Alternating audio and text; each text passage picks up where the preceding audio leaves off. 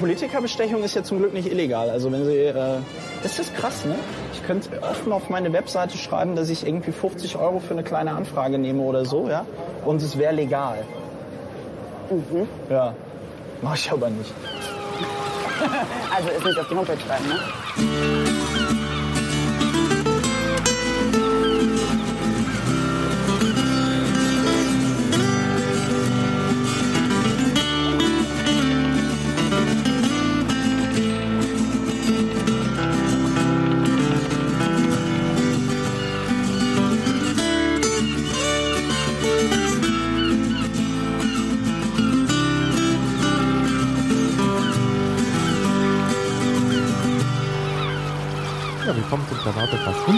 124.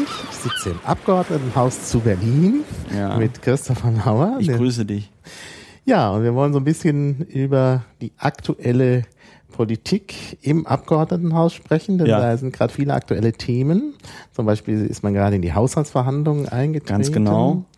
Ja, und da kann man dann sagen, Piraten wirken. Piraten wirken ja hoffentlich. Ähm, äh, ja, wir für den oder die, die es möglicherweise noch nicht weiß, äh, es ist ja das äh, originäre Recht eines Parlamentes, äh, den Haushalt äh, zu ähm, beschließen. Also nämlich das Geld dann äh, frei zu machen für Projekte, die halt politisch umgesetzt werden sollen oder nicht.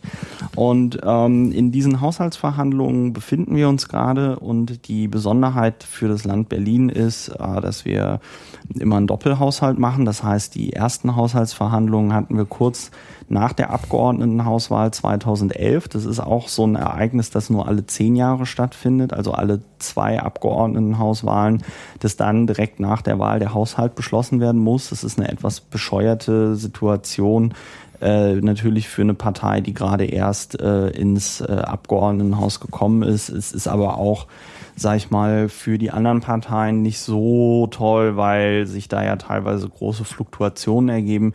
Jetzt zum Beispiel hatten wir einen Regierungswechsel, das heißt, wir hatten vorher eine SPD-Link-Koalition, die ja noch diesen Haushalt dann maßgeblich äh, geschrieben hat und dann ähm, ein, ein, ein Regierungswechsel. Äh, es ist insofern lustig, als man dann natürlich sagen kann, okay, ähm, dann muss eine CDU ähm, einen, einen Haushalt oder eine Politik vorsetzen, äh, fortsetzen, die ihnen durch einen äh, rot-roten Haushalt vorgeschrieben wird. Ne? Also das Mhm. darf man nicht unterschätzen. So ein Haushalt hat halt eine große Macht, insbesondere wenn es ein Doppelhaushalt für 2014, 2015 ist, weil dort wird nämlich genau festgeschrieben, wo, für welche Projekte Geld da ist und für welche nicht. Ja, das heißt, Mhm. wenn jetzt hier im Haushalt kein ähm, Geld für, weiß ich nicht, ein flächendeckendes freies WLAN drin ist, dann wird das auch 2014 und 2015 nicht kommen, weil wir kein Geld für ein flächendeckendes WLAN haben. Ja. Das ähm, äh, ist deswegen sind die Haushaltsverhandlungen im Grunde genommen auch somit die wichtigste wichtigste Phase im ähm, im, im, im parlamentarischen Betrieb und da ist es natürlich total doof, dass gerade jetzt die Haushaltsverhandlungen äh, mit der heißen Phase des Bundestagswahlkampfes zusammen äh, liegen, weil das bindet natürlich hier in der Piratenfraktion im Berliner Abgeordnetenhaus bei den Abgeordneten einfach Kräfte. Ne? Also einmal ja. bindet der Wahlkampf Kräfte in Bezug auf die Haushaltsverhandlungen und einmal binden die Haushaltsverhandlungen auch Kräfte äh, in Bezug auf den Wahlkampf. Wenn ich mir überlege, dass ich äh, in den letzten vier Wochen ähm, vor dem ich muss mich mal räuspern. Wenn ich in den überlege, dass ich vor den letzten vier Wochen ähm, vor der Abgeordnetenhauswahl 2011 wirklich jeden Tag die Woche bis auf sonntags auf der Straße stand und den Leuten Infomaterial in die Hand gedrückt habe, äh, ist es mir bis jetzt erst gelungen, äh, einmal an einem Infostand zu stehen, aber äh, ich habe immerhin zweimal plakatieren können. So und ähm, das ist natürlich äh, doof, sag ich mal. Ja, ne? ja. Ähm, ja, was läuft? Ich bin im Innenausschuss und im äh, Ja, Moment, achso, jetzt, nicht, dass achso, du die ja, ganze Zeit ja, redest, ja, das ja. macht sich immer schlecht. Ach so. Aber wir sollen uns auch nicht ins Wort fallen. Ja. beim letzten Mal kritisiert, jetzt habe ich es aber einfach mal Ja, gemacht. fall mir ins Wort. Ähm, äh, also du hast jetzt schon gesagt, der Haushalt wird immer für zwei Jahre gemacht. Und äh, dann ist aber doch das Problem, äh, was Alexander Spieß immer die Regierungs, äh, den Regierungsparlamentarismus nennt. Äh, die Parlamentarier machen das ja nicht selbst, die kriegen ja eine Vorlage Ja. aus der Regierung. Ja. Das heißt, Ja, klingt das nicht so, als könnte man gar nicht viel machen? Äh, ja, man kann in der Tat nicht besonders viel machen. Also auch die Koalitionsfraktionen können nicht viel machen, außer dem Senat teilweise kräftig ans Bein zu treten. Es ist so, dass äh, genau wie du das beschrieben hast, dieser, dieser, dieser, dieser Haushalt ja nicht vom, von der Koalition, also von den Abgeordnetenhausfraktionen äh, geschrieben wird, sondern es ist ein Entwurf des Finanzsenators und natürlich unter Zuarbeit der anderen ähm, Senatsverwaltungen. Mhm. Also es ist im Grunde genommen eine Vorlage der Regierung, an der dann nur noch marginal Dinge geändert werden. Also äh, aus dem Bayerischen Landtag hat mir das mal ein Minister äh, so erklärt. Also und zwar der, der Bildungsminister, da habe ich Lobbying gemacht, das muss ich aber jetzt nicht vertiefen. Und der hat halt erzählt, also das liefe so ab, dass man zunächst mal innerhalb des Kabinetts äh, sich streitet und natürlich jeder äh, Ressortchef, also jeder Minister natürlich dann plötzlich für sein Ressort noch Ja. was haben will. Und der Finanzminister, Minister, also hier der Senator dann immer Niet sagt, weil eben kein Geld mehr da ist. Und dann wird halt hin und her gestritten und dann hat man nach langen Streitigkeiten dann endlich irgendwo einen schlechten Kompromiss. Ja, und den muss man dann als Minister auch noch verkaufen. verkaufen, obwohl man den eigentlich gar nicht Ja. will. Will, ja, ja. Also das ist natürlich dann schon eine, eine seltsame Lage. Und äh, wie läuft das hier ab? Ja, äh, wahrscheinlich nicht anders. Also es ist natürlich in dem Moment auch, wo du nochmal einen Regierungswechsel hattest und die Leute erst seit zwei Jahren äh, Senator sind, wie das jetzt bei der CDU der Fall ist, ähm, äh, haben die ja noch weniger Ahnung. Ja? Das heißt, die lassen sich im Grunde genommen äh, dann auch gegebenenfalls vom, vom Finanzsenat über den Tisch ziehen. Ähm, das meine ich jetzt, das klingt so, ja, es ist natürlich da so, dass dann ein, ein Ulrich Nussbaum da natürlich auch eine eigene Agenda verfolgt, ja, die wahrscheinlich eher SPD-lastig ähm, ist, ja, Äh, beziehungsweise seine ja. ist, die jetzt auch nicht so, äh, wenn ich SPD-lastig sage, dann sage ich SPD-Fraktion im Berliner Abgeordnetenhaus, ja, also es gibt anscheinend meilenweite Unterschiede zwischen dem Berliner Landesverband der SPD und der Abgeordnetenhausfraktion. Ja, wir kommen ja gleich noch auf die Kultur zu sprechen. Ja. Ich hatte das mit dem mit dem äh, Lobbying auch deshalb angeführt, weil wir ja dann das besondere Problem haben, dass der Cheflobbyist für Kultur ja der regierende Bürgermeister selbst ist. Ja, aber was ich hab- noch mal die Sache äh, was die Sache nochmal erschwert. natürlich. Ich habe nicht das Gefühl, dass der da besonders viel Lobbying macht. Aber kommen wir zunächst mal noch auf den äh, Finanzsenator zu sprechen. Die Haltung des Finanzsenators nach meiner Einschätzung, aber du bist da näher dran, du kannst das ja vielleicht nochmal sagen. Oder sagen wir mal, die Agenda dieses Finanzsenators, äh, so, so habe ich den Eindruck aus der Abendschau und so, äh, also Abendschau für die Nicht-Berliner ist hier die Berliner Nachrichtensendung, also so die aktuelle Kamera Vom West- RBB, vom Regionalsender. Und äh, äh, die äh, schauen sich halt Berliner immer an. Also das ist so, da wird man so auf Kurs, da wird die Bevölkerung Das, so auf meist, Kurs das, gebracht. das meistgesehen, die meistgesehenen Nachrichten eines dritten öffentlich-rechtlichen Programms, die Berliner Abendschau. ja, das ist Pflicht irgendwie. Also selbst ich, der ich keinen Fernseher habe, seit es die Piraten im Abgeordnetenhaus gibt, Guckst dir regelmäßig die nein, Abendschau? aber äh, habe ich Freunde, die die wichtigen Dinge aufzeichnen Ah, ja, ja. und mir dann über die neuen, Ja. neuartigen Empfangsgeräte zur Verfügung stellen. Also was, was ist jetzt der Eindruck? Ja, also der Eindruck ist, dass er die Agenda fährt, er müsse unbedingt diesen Haushalt in irgendeiner Form konsolidieren. Es muss am Ende Ja. unterm Strich irgendwie, dann Ja. muss er der große Sparheld sein. Nee, ich, ähm, ich glaube nicht. Du glaubst nicht? Ich glaube nicht, dass er unbedingt der große Sparheld sein will, aber er will natürlich derjenige sein, der den Haushalt am Ende konsolidiert. Ich glaube, dass das Ziel, aber das kann ich natürlich auch nicht sagen, ob das jetzt nur so ein Gefühl ist oder so, aber ich würde sagen, dass das Ziel von Ulrich Nussbaum ist, die Pro-Kopf-Verschuldung in Berlin auf ein Maß zu senken, dass das so im deutschen Bundesländerdurchschnitt ist. Ähm, und dann halt eben auf den Bund zuzugehen und zu sagen, äh, wir hätten jetzt mal gerne einen Schuldenschnitt, Genau. weil ähm, genau. durch Das die hauptstadtbedingten ähm, hauptstadtbedingten Sonderbelastungen und wie das alles nach der Wende gemacht worden Mhm. ist, war ja auch jetzt nicht ideal. Ja. Da äh, ignoriert man dann natürlich einen Berliner Bankenskandal und so, ne, ähm, durch den ja diese 60 Milliarden erst in dieser Form entstanden sind. Ja, aber davor waren es ja, glaube ich, eh schon, also was heißt eh schon, davor waren es ja schon, glaube ich, 20 Milliarden. Genau. Und ähm, es ist, also, ich, ich meine, er ist halt irgendwie ein Technokrat. Ne? Ja, ja. Also es ist ja nicht so, dass das, also ich weiß nicht, ich halte ihn jetzt nicht für einen schlechten Menschen, aber ich halte ihn halt einfach ein, für einen Menschen, der aufgrund seiner Lebenswirklichkeit, aufgrund seines Habitus einfach die Welt anders sieht als jetzt vielleicht ein äh, ja, Arbeitslosengeld 2 Empfänger aus aus aus, aus Marzahn-Hellersdorf oder ein weiß ich nicht Maurer in Steglitz-Zehlendorf, ja, also ähm, so und ähm, der ist halt dafür verantwortlich und in meiner Meinung nach macht er das auch jetzt gut aus, wenn ich jetzt irgendwie Klaus Wowereit wäre, er, er ist dafür verantwortlich im angesichts dieser prekären Haushaltslage, die Berlin hat und angesichts der Mehrbelastungen, die dort entstehen, ähm, durch den Flughafen, dadurch, dass wir durch den Zensus weniger Menschen haben und dadurch weniger Geld durch den Länderfinanzausgleich bekommen.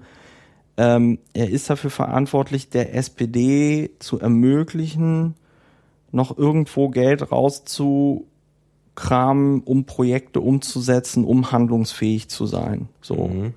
Und ich glaube, im Sinne dieser, dieser, dieser Senats, Wovereit, SPD-Fraktion Agenda macht er das okay. Ja.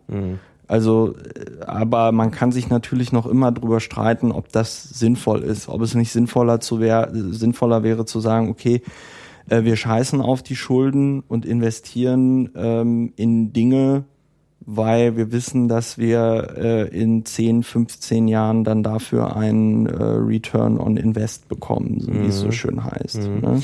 Naja, ich meine, das Problem in Berlin ist ja, dass halt die Schulen verrotten und so und solche Sachen. Ja. Da, also in den Bezirken fehlt halt das Geld hinten und vorne. Ich Ja. meine, ich sehe das ja fast jeden Tag. Ich meine, man sieht es sogar, wenn man in so Vorzeigegebäude äh, äh, Gebäude wie das Schöneberger Rathaus geht. Da war Ja. ich neulich zur Fraktionssitzung. Also das ist, da blättert das. Ja, da will man nicht Wänden. arbeiten. Da will man nicht man will da arbeiten. nicht auf die Toilette gehen und so, weil es irgendwie total alles, da, sind- da, da sind Fliesen kaputt und so.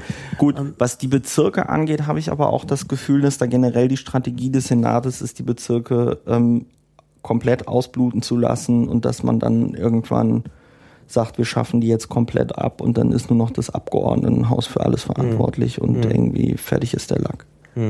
Also das ist so das Gefühl, was ich habe. was natürlich nicht unbedingt eine Piratenagenda ist. Also wir wollen natürlich schon irgendwie Entscheidungen äh, subsidiär, also da, Ja, ja, es nah ist- am Menschen. Es ist genau das Gegenteil von dem, was, was, was, was, was wir wollen als ähm, Piratenpartei. Und ähm, es ist natürlich irgendwie sehr schwierig, ähm, dass on, also solange du, sag ich mal, eine starke SPD und eine starke CDU in diesem Parlament hast, die diesen Kurs halt fahren, wirst du daran auch nichts ändern. Also du müsstest ja, du müsstest ja tatsächlich eigentlich den Weg andersrum gehen und sagen, die Bezirke sollen so viele Freiheiten und so viele Unabhängigkeiten wie möglich bekommen. Ja, wenn du dir halt eben überlegst, äh, Pankow ist irgendwie, glaube ich, noch unter den Top 20 größten Städte Deutschlands. Ja, Ja, das sind alles Großstädte, sind alle zwei, haben alle 200.000 Einwohner ungefähr. Das Ja. ist immer eine Großstadt. Ja. Also da sollte dann auch kommunal entschieden werden. Also eigentlich sollte man Ja. wirklich, sollte man auch vielleicht die Verfassung dahingehend ändern. Gut, das kann man natürlich Ja. nur mit äh, ordentlichen Mehrheit und da muss ja dann noch eine Volksabstimmung gemacht werden.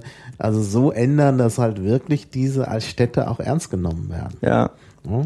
Gut, natürlich in anderen Bundesländern, die Kommunen sind auch alle überschuldet. Das ist auch nicht so Äh, Das ist, also, nein, das mit der, mit der, ich sag mal, mit der Kommunalisierung der Bezirke wären jetzt natürlich, würden natürlich neue Probleme entstehen, Ja, aber man würde den Bezirken mehr Spielraum geben, ihre individuellen Probleme äh, anzugreifen. So hat der Senat aber den Vorteil, dass er über das ganze Geld, was in diesem Land hin und her geschoben wird, entscheidet.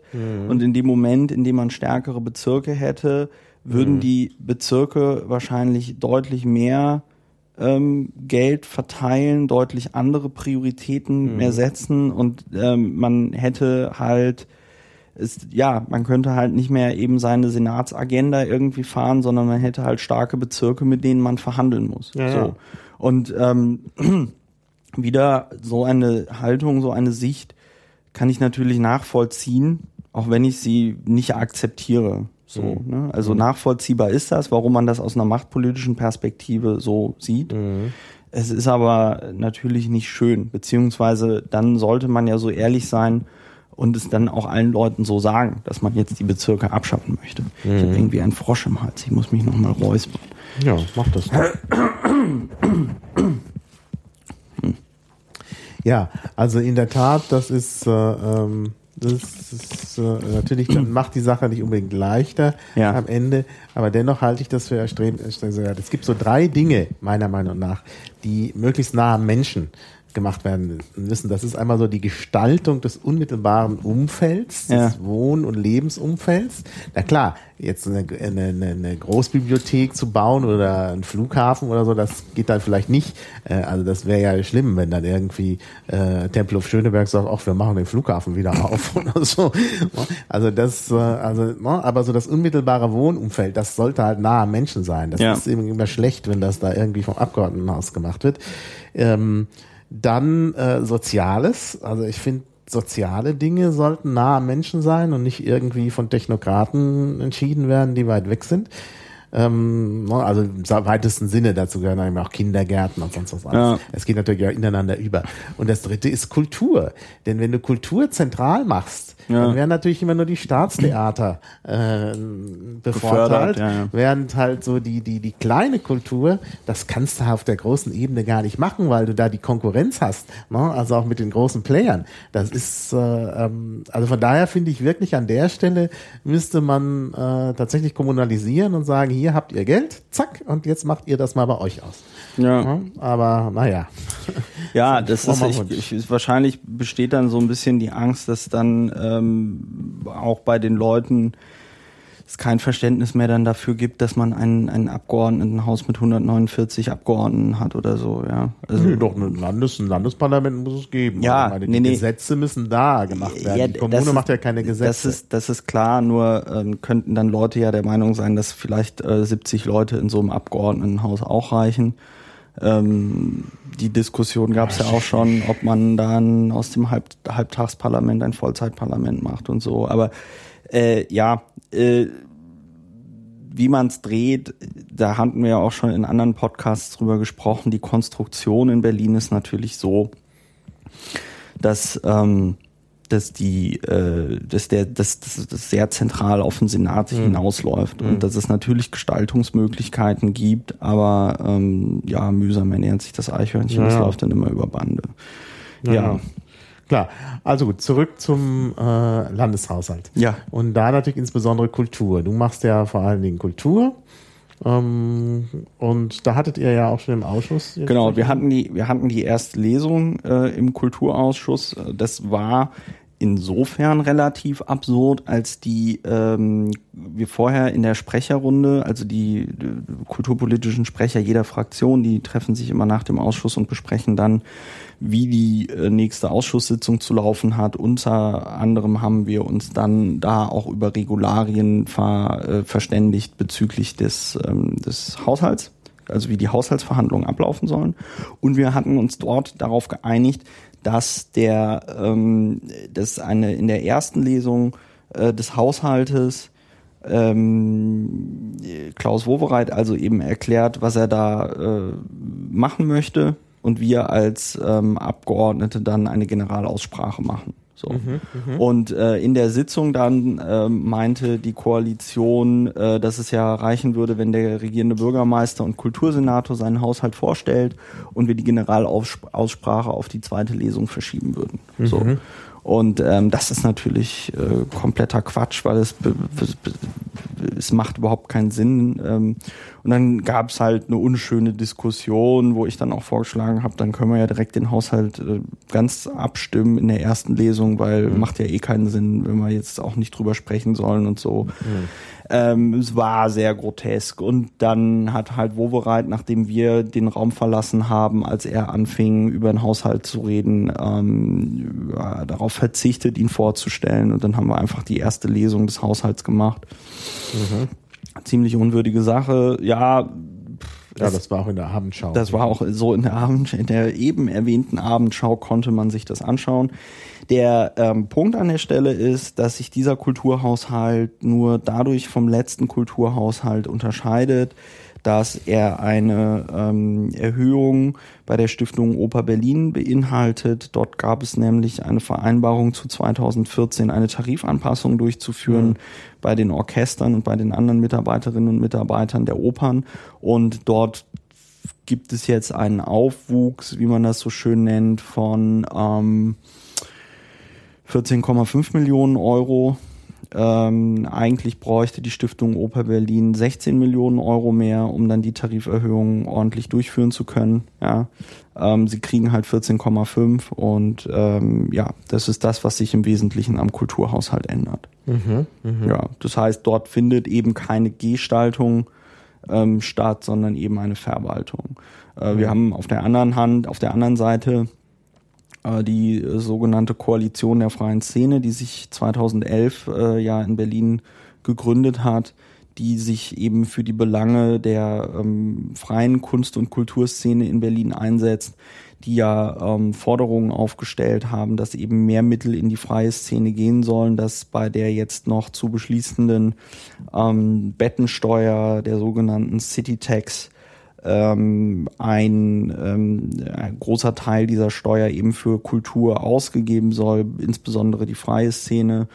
Und ähm, es ist also auch nicht zu sehen, dass sich hier was verändern wird. Ne? Also mhm. ich habe äh, ja bei den letzten Haushaltsverhandlungen hatte die Piratenfraktion ja den Antrag gestellt, die deutsche Oper ähm, äh, ihr die 40 Millionen zu ähm, streichen und ähm, dieses Geld dann eben für was anderes auszugeben, ähm, das ist leider das ist leider nicht äh, mehrheitsfähig gewesen.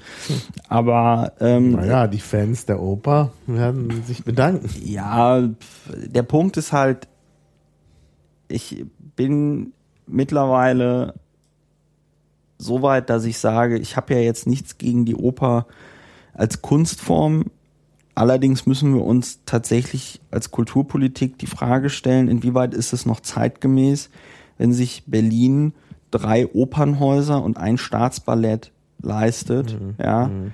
Ähm, und noch andere große Tanker, ähm, ähm, ähm, also Theater finanziert und gleichzeitig einen relativ geringen ähm, Betrag seines Kulturetats eben für äh, neue Projekte, neue Kunst und Kultur investiert. Das ist so, als würde man jetzt irgendwie sagen, ja, ähm, wir geben nur noch Geld für Braunkohlekraftwerke aus und stecken einen ganz, ganz kleinen Bruchteil unseres Haushalt, in, Haushalts in die Erforschung und Erprobung neuer Energieformen. Ja? Mhm. Ähm, das ist auch Quatsch, das ist auch nicht langfristig irgendwie gedacht.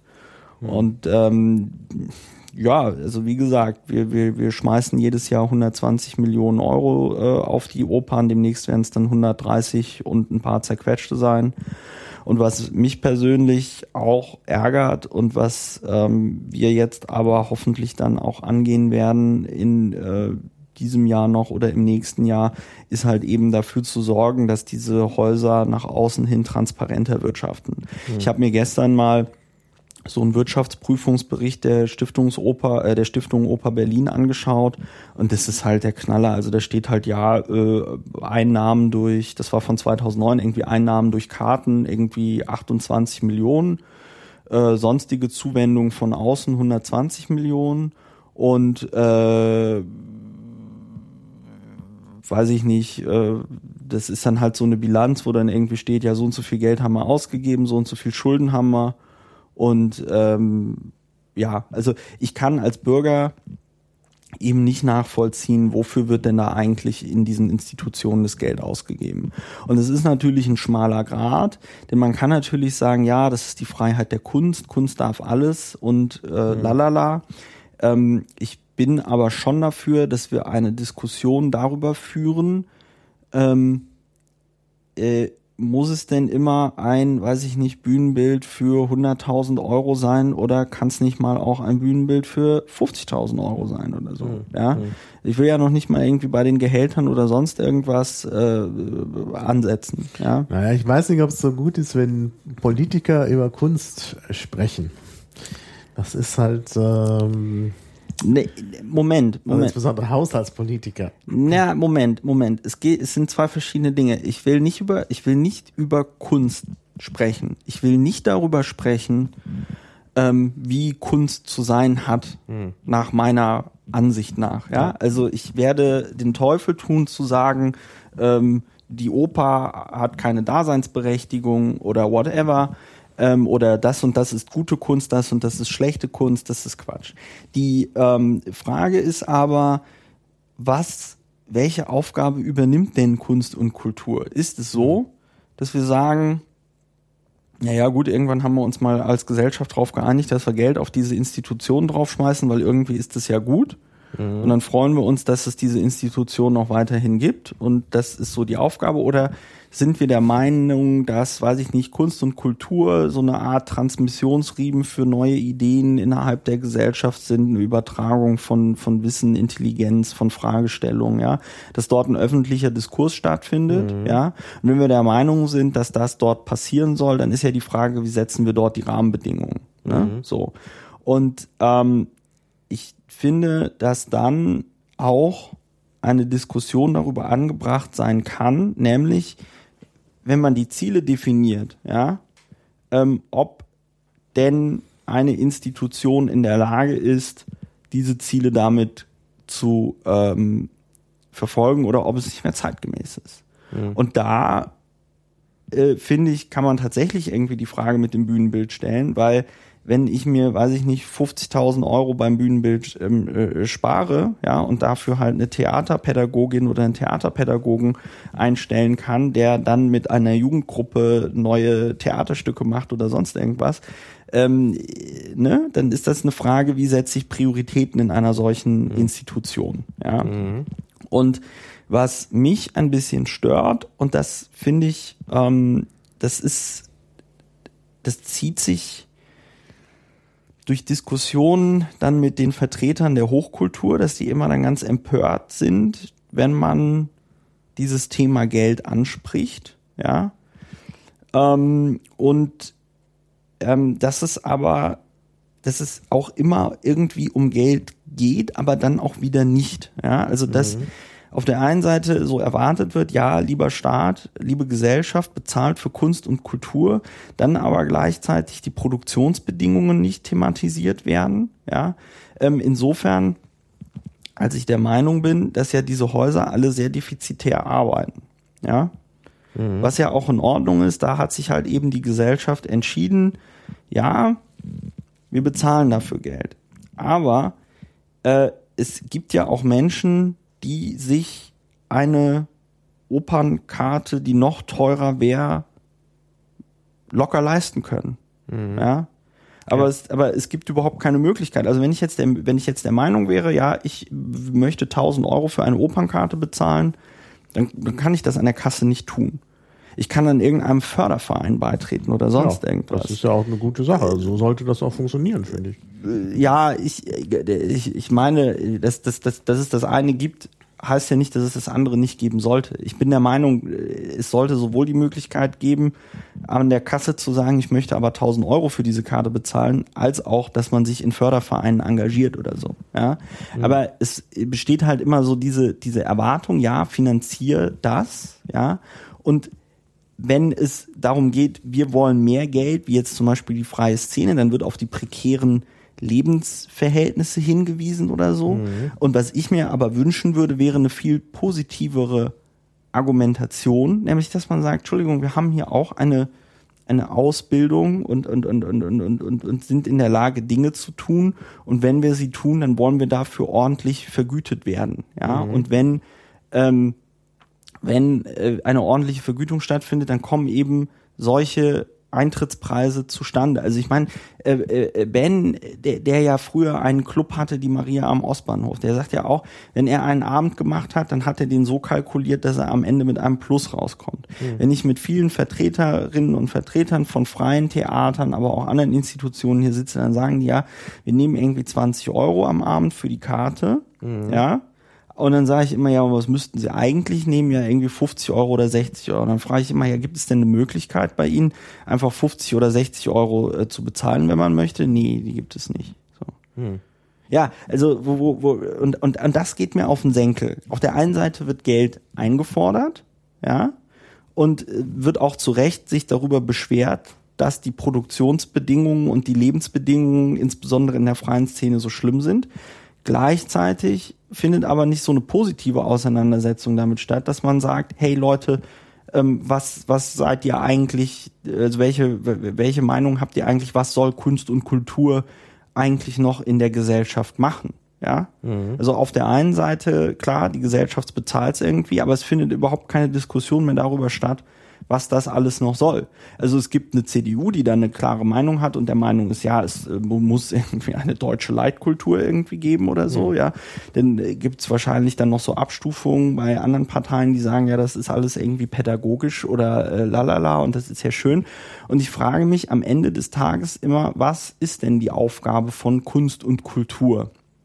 Und die stellen wir nicht in diesem, in diesem Ausschuss. Es ist eine totale Katastrophe. Wir unterhalten uns über Hausfassaden von, weiß ich nicht, Stadt, Schloss, Klinike und, und alles Mögliche, ja. Aber diese Fragen werden dort nicht gestellt, diese Fragen werden dort nicht diskutiert. Es geht immer nur darum, ja, diese Institution braucht noch Geld, diese Institution braucht noch Geld, das. Und, und das meine ich mit über, natürlich, ich will jetzt nicht sagen, was ist gute Kunst und was ist schlechte Kunst, aber ich finde schon, dass Politik natürlich nicht im Glaskasten äh, Kasten irgendwie im Elfenbeinturm, sondern gerne auch natürlich mit allen Leuten, die darüber diskutieren wollen, aber darüber diskutieren muss, was soll Kunst und Kultur in Ja, so einer klar. Stadt wie Nee, Berlin. Das, das, so. das muss diskutiert Ja. werden, das finde ich auch. Und wenn man das vernünftig diskutiert, glaube ich auch, dass am Ende herauskommt, dass wir eben auch diese Hochkultur brauchen.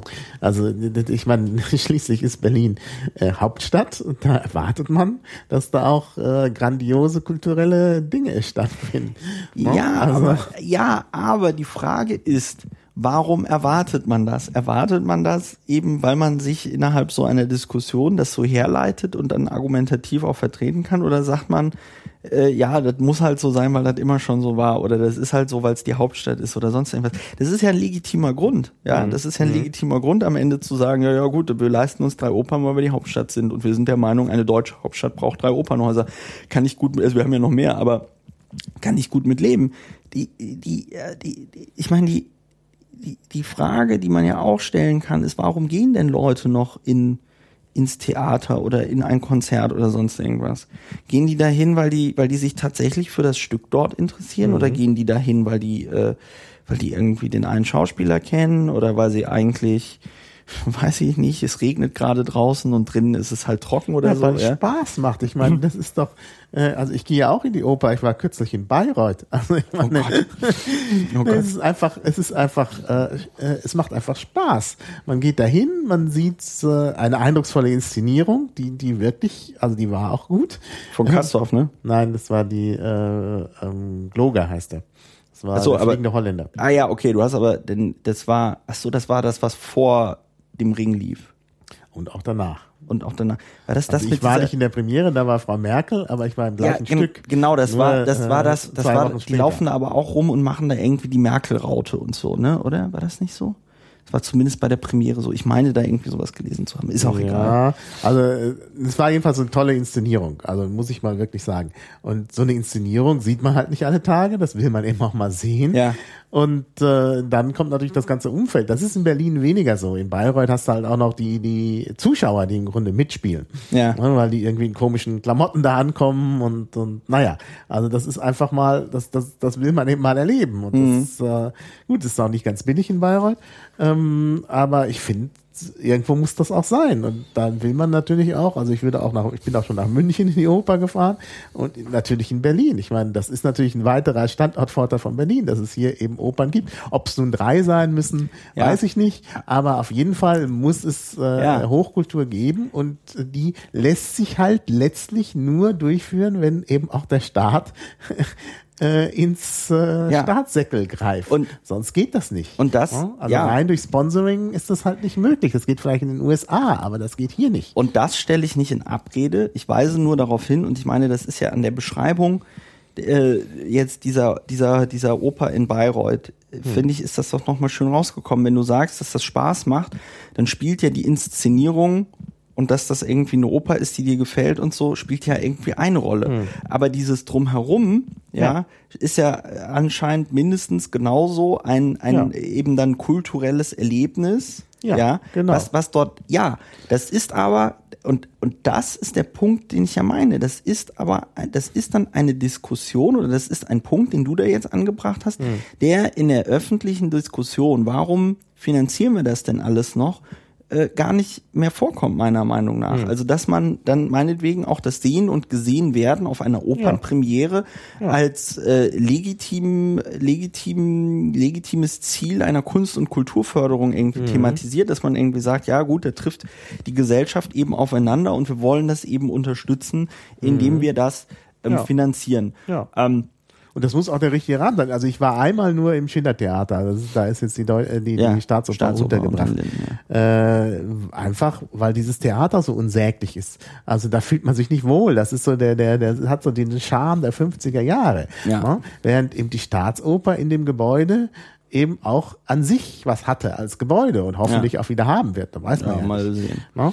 Äh, und auch die deutsche Oper, obwohl das natürlich jetzt auch, das ist in der 60er Jahre Bau, wenn ich mich richtig erinnere, ähm, das ist jetzt auch nicht gerade so schön, aber das hat auch was. Da ist eine tolle Akustik, das ist einfach auch äh, Ja.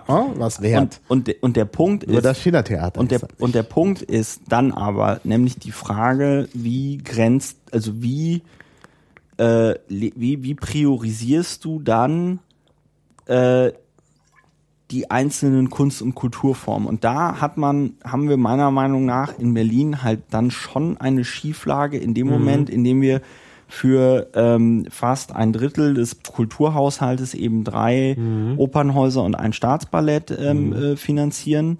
In dem Moment, in dem wir halt äh, große äh, äh, Tanker irgendwie äh, äh, äh, finanzieren, wie natürlich das Deu Deutsche Theater, Volksbühne, Berliner Ensemble und so weiter und so fort, ja.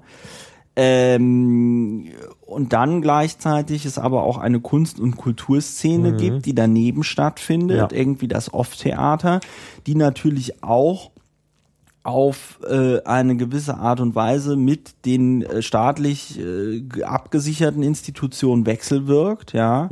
Und dann aber ähm, der Staat eben an der einen Stelle sagt, ja gut, das hier ist jetzt die Kunst und Kultur, die wir finanzieren. Und das ist die Kunst und Kultur, die wir nicht finanzieren, ja, wo dann aber meiner Meinung nach eben die Kriterien ebenso willkürlich sind. Und das wäre ein Punkt, den es meiner Meinung nach zu ändern gilt, nämlich zu sagen, okay, es muss natürlich einen, ähm, sage ich, ich nenne das immer Bestandsschutz geben, Klar. ja, also äh, ich kann gut damit leben, wenn wir am Ende äh, irgendwie eine Oper und, und, und fünf oder zehn große Theater haben, meinetwegen, ja.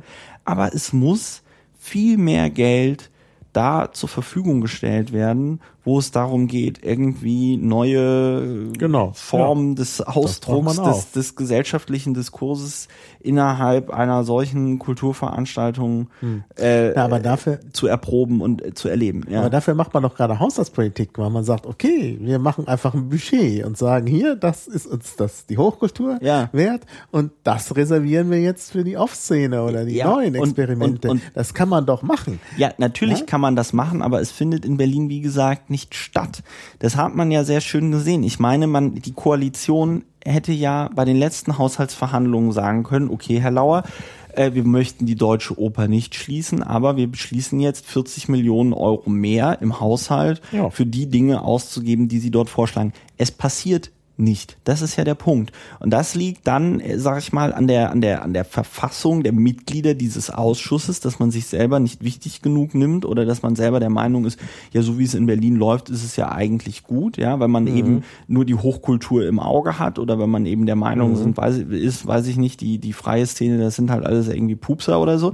Ähm, darum, darum geht's ja gar nicht. Es geht ja darum, irgendwie einen Ausgleich dort zu schaffen und das wird nicht getan. Und da können wir halt eben Anträge stellen, auch innerhalb der Haushaltsverhandlungen, ähm, bis wir irgendwie grün werden. Ja? Mhm. Ähm, es passiert nichts, es verändert sich nichts. Ja, mhm. also ähm, alleine so Sachen, die jetzt noch gar nicht mal so viel Geld kosten, in, also jetzt im Maßstab eines eines Kulturhaushaltes. Die Linke zum Beispiel forderte eine Ausstellungsvergütung ähm, für ähm, für Leute, die in kommunalen Galerien ausstellen. Ja, Berlin mhm. hat über 20 kommunale Galerien, die haben sich auch zusammengeschlossen. Mhm. Äh, ich weiß ich genauso, weiß ich so gut, weil ich heute eben mit zwei Vertretern dieser kommunalen Galerien äh, auch äh, äh gesprochen habe. So, die ähm, haben teilweise ähm, ein Publikum, also hier in Kreuzberg, die äh, 35.000 äh, Menschen im Jahr. So, die stellen aus und ähm, präsentieren da Leute, dürfen aber natürlich nicht verkaufen, weil sie eben eine kommunale Galerie sind und nicht irgendwie eine privatwirtschaftliche. Äh, so und können den Leuten, die dort ausstellen, aber auch kein Geld geben, weil die teilweise, ähm, also weil die, weil die, weil die erschreckend kleine Budgets ähm, haben, ja, und von dieser, ähm, von dieser absurden äh, Kostenwirtschaftsrechnung, die die Bezirke mhm. machen, ähm, mhm. gegängelt wird. Also mhm. so zur Erklärung, du, du, du musst dann als Bezirk musst du dann da so Produkte anbieten und mhm. musst dann dich immer mit anderen Bezirken unterbieten. So. Mhm. Und wenn dann ein Bezirk eine Ausstellung für, weiß ich nicht, äh, 10 Euro die Stunde macht, musst du dich rechtfertigen, warum du eine ähm, Ausstellung für äh, 15 Euro die Stunde machst oder so. Ja, mhm. das ist noch so eine Erfindung von Thilo Sarrazin und ähm, äh, führt zielsicher dazu, dass sich die Bezirke gegenseitig in so einem Race to the Bottom unterbieten mhm. müssen mhm. und äh, kaputt wirtschaften. So, ja. die naja, das ähm, Thema von vorhin, also kommunale Dinge ja. sollten kommunal geregelt werden. Ja. Ne? Die, die, der Punkt ist, äh, es würde ungefähr, hat der Senat ausgerechnet, 250.000 Euro kosten. Ja. Mhm. Und ähm, die Haltung der Koalition dazu ist ja, die sollen doch irgendwie froh sein, wenn sie da so ne, in so einer tollen Galerie ausstellen dürfen. Das führt dann ja dazu, dass die bekannter werden. Und außerdem könne man nicht sehen, äh, wie ein ähm, wie so eine Ausstellungsvergütung in Höhe von, weiß ich nicht, 1000 Euro, wie das jetzt äh, dann das Leben der, der Kunstschaffenden da signifikant verändern hm. würde. Ja. Wo ich, wo ich auch nur so meinte, ich weiß ja jetzt auch nicht, wo sie genau leben, aber äh, wenn ich von jemandem 1000 Euro bekomme, dann verändert das mein Leben insoweit, als ich dann 1000 Euro mehr habe, als ich vorher hatte. Davon kann ich dann mhm. Dinge tun. Mhm. Und das ist ähm, im Grunde genommen auch ein Schlag ins Gesicht der Künstlerinnen und Künstler, die in diesen kommunalen Galerien ähm, eben ausstellen, denn ihnen entstehen ja dadurch ja, Kosten, natürlich. dass ja. sie dort ihre Sachen ausstellen und ähm, gleichzeitig tun diese bezirklichen Einrichtungen ja auch was für das Land Berlin insgesamt, ja, weil es, mhm. ne, das, ne, das steht im Land Berlin, da mhm. sagt dir niemand, ah, mein Berlin-Besuch war doof, aber Pankow war ganz schön, ja, mhm. das ist ja Quatsch, das ist ja, ja für die Leute Berlin, ja, und ich schaue mir keine Ausstellung in der kommunalen Galerie in Kreuzberg an, sondern ich sage, ich war in Berlin in einer schönen Ausstellung, ne? Weiß äh, ich nicht. Was? Naja, gut, als Tourist vielleicht, aber ich gehe natürlich schon auch zur Kommunalgalerie ja. Kreuzberg, weil es die Kommunale Galerie Kreuzberg ja, ist. Nur oder, oder da am Helsingforser Platz, ja, weil ich weiß, ne, die machen halt gute Fotoausstellungen, dann gehe ich dahin, weil das diese Galerie ist. Da, da, ja, ja, genau, so, aber äh, es wird ja immer gesagt, die Kunst und Kultur in dieser Stadt und die Touristen und das ist ja alles so wichtig mhm. und schieß mich tot. So. Mhm. Und äh, das ist nur ein Punkt eben an, an, an, an der Stelle, wo diese ganze, wo diese ganze Kulturpolitik halt eben äh, schon im Kleinen fehlläuft, ja, weil die Leute von den kommunalen Galerien sagen, ja, wäre eine super Idee, würde unseren Haushalt irgendwie entlasten, würde klar. den Künstlern was bringen. Ähm, Ja, die kommunalen Galerien haben ja auch Kosten. Da müssen Leute aufpassen auf die Kunstwerke Ja. und so. Da, da müssen auch Leute sein, wenn da mal eine Vernissage ist und so. Ja. Das kommt ja alles dazu. Also die haben ja Kosten. Das ist ja nun nicht so, dass sich das, dass das der Hausmeister von, von dem Gebäude automatisch mitmacht, sondern Ja, ja, ja, ja, ja, ja, ja.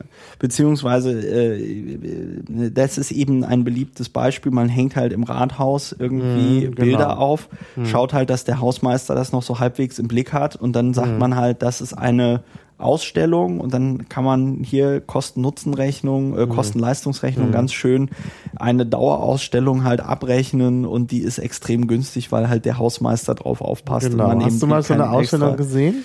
In dem Rathaus? Also ich habe das schon getan. Im Rathaus Köpenick ist auch ein schöner Ort. Nur du guckst dir die Bilder an und ständig geht das Licht aus. Ja. Weil die da einen Bewegungsmelder Ja, ja, haben. Und wenn du mal eine Minute verharrst vor dem Bild, dann geht das Licht aus. Ja. Dann musst du erst rumhampeln, damit es Ja. wieder angeht. Oder Ja. du musst sogar noch auf den Schalter drücken. Das ist dann noch Ja, ja, ja. Also das ist- das- also da sieht man, no, äh, Ja, also äh, es ist halt, es ist halt tatsächlich ähm, sehr absurd und es ist ja jetzt nicht so, dass dann irgendwie die die die die die Spielstätten, die vom Land finanziert werden, dass da auch dann irgendwie heller Sonnenschein ist. Ne? Ja, also ist wie gesagt, die Fall. Opern, Ich sage da- nur ja, ja. Schillertheater. Das Ja. ist eine Katastrophe. Die Opern, die Opern müssen, also die Mitarbeiterinnen und Mitarbeiter müssen halt auf, auf ihre Tariferhöhung mussten sie lange verzichten. Ähm, gleichzeitig haben die Opern keine Rücklagen dafür gebildet, ja. Also es ist immer so, ähm, es ist dann natürlich auch so eine Haltung, naja, die werden das schon irgendwie bezahlen, ne? So, und da muss ich halt einfach sagen, es findet halt eben kein Dialog da irgendwie statt. Es findet auch keine kritische Auseinandersetzung irgendwie statt und keiner fragt sich, was, was, was sollte der Kasten denn eigentlich können? Was sollte denn hier eigentlich passieren? Und, und, und es hat sich irgendwie so eingependelt und alle leben so halbwegs damit, dass, dass, dass sich da bloß nichts dran verändert. Ja. Aber ich sag mal, das hat jetzt nichts mit Visionen oder, oder, oder, oder Ideen oder Vorstellungen davon zu tun, was Kunst und Kultur in dieser Stadt auch noch leisten könnten. Ne? So. Es ist halt, Ja, schade. Also da hätte man eigentlich mehr erwartet. Und da hätte man auch gerade äh, von so einem Kulturausschuss eigentlich was erwartet. ja, also ich merke ja selber, ich, also der Kulturausschuss ist ja so mein persönliches Sorgenkind, insofern auch, als ich dann der Meinung bin, dass ich da mich irgendwie zu wenig engagiere und sonst irgendwas, aber man läuft da so gegen Beton, das macht einen so mürbe, ja. Das macht, das, das macht so mürbe und es ist auch so frustrierend. Also es ist ja nicht so, dass diese Kulturausschusssitzungen etwas sind, worauf ich mich irgendwie freue, wo ich irgendwie so sage, yeah, hier wird jetzt, hier werden jetzt äh, wichtige Probleme der Stadt Berlin gelöst oder geklärt oder Aber ich verhandelt. verstehe es eigentlich nicht gut. Äh, Politik ist natürlich immer, m- macht das immer mürbe und so, Ja. klar.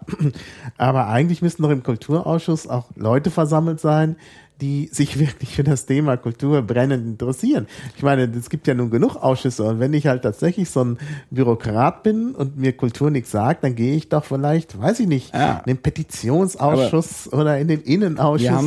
Im Kulturausschuss muss ich doch wirklich sein, wenn ich auch gerne zum Beispiel äh, in die Oper gehe oder auch mal äh, experimentelle Sachen mir anschaue. Also irgendeinen Grund muss es doch geben. Ja, ähm, also ich, ich verstehe es auch nicht. Also ich meine, die von der CDU, ähm, das mit dem Frosch wird nicht besser, die von der CDU, äh, denen würde ich sogar attestieren, dass die oft irgendwie in Oper und Theater und sonst irgendwas gehen, aber die haben halt eben ein solches Kulturverständnis, dass die sagen, das reicht. Ich muss mir irgendwie keine Underground-Performance in einem Keller in Friedrichshain angucken oder so, ja.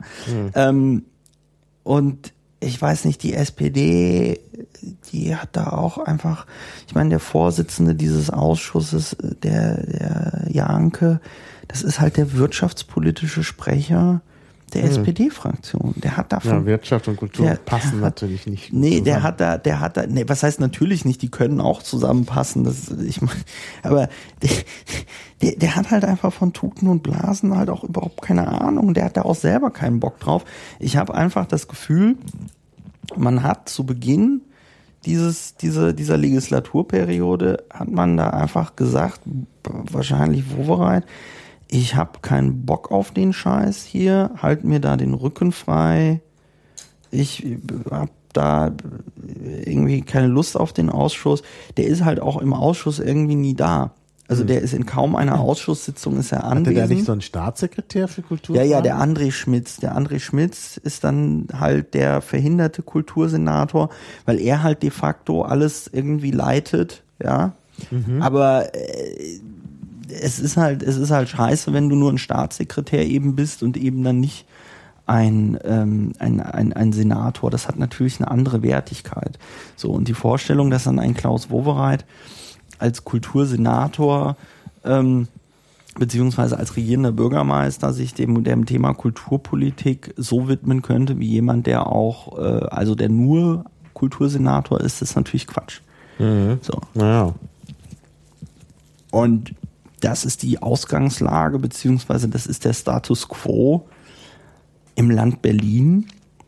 Und da passiert halt auch nicht, da passiert halt auch nicht viel, weil, weil alle, weil alle Diskussionen, die geführt werden, äh, eben um Geld geführt werden. Ja. Ja. Es, es wird keine Diskussion geführt darüber, wofür sollen wir denn jetzt eigentlich dieses Geld ausgeben? Also nicht im Sinne von, ähm, warum geben wir hier das Geld aus? Ich will euch kein Geld mehr geben, sondern einfach die Frage zu stehen, wofür soll Kulturpolitik eigentlich noch Geld ausgeben? Ja, welch, so, das, das, das wird nicht diskutiert. Naja, also das Problem ist vielleicht so ein bisschen auch das gleiche wie beim BER.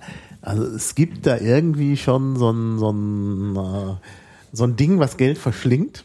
Ja, Also in diesem Fall die Opernhäuser und die Ja. Staatstheater. Ja. Und äh, ja, und, und jetzt ist eh kein Geld mehr da. Ja. Dann fängt man gar nicht erst an zu diskutieren, wofür man noch Geld ausgeben könnte, weil man bereits dieses, äh, äh, dieses schwarze Loch hat, wo, wo das Geld eh in, in noch nicht mal in genügendem Maße reingesaugt wird. ja.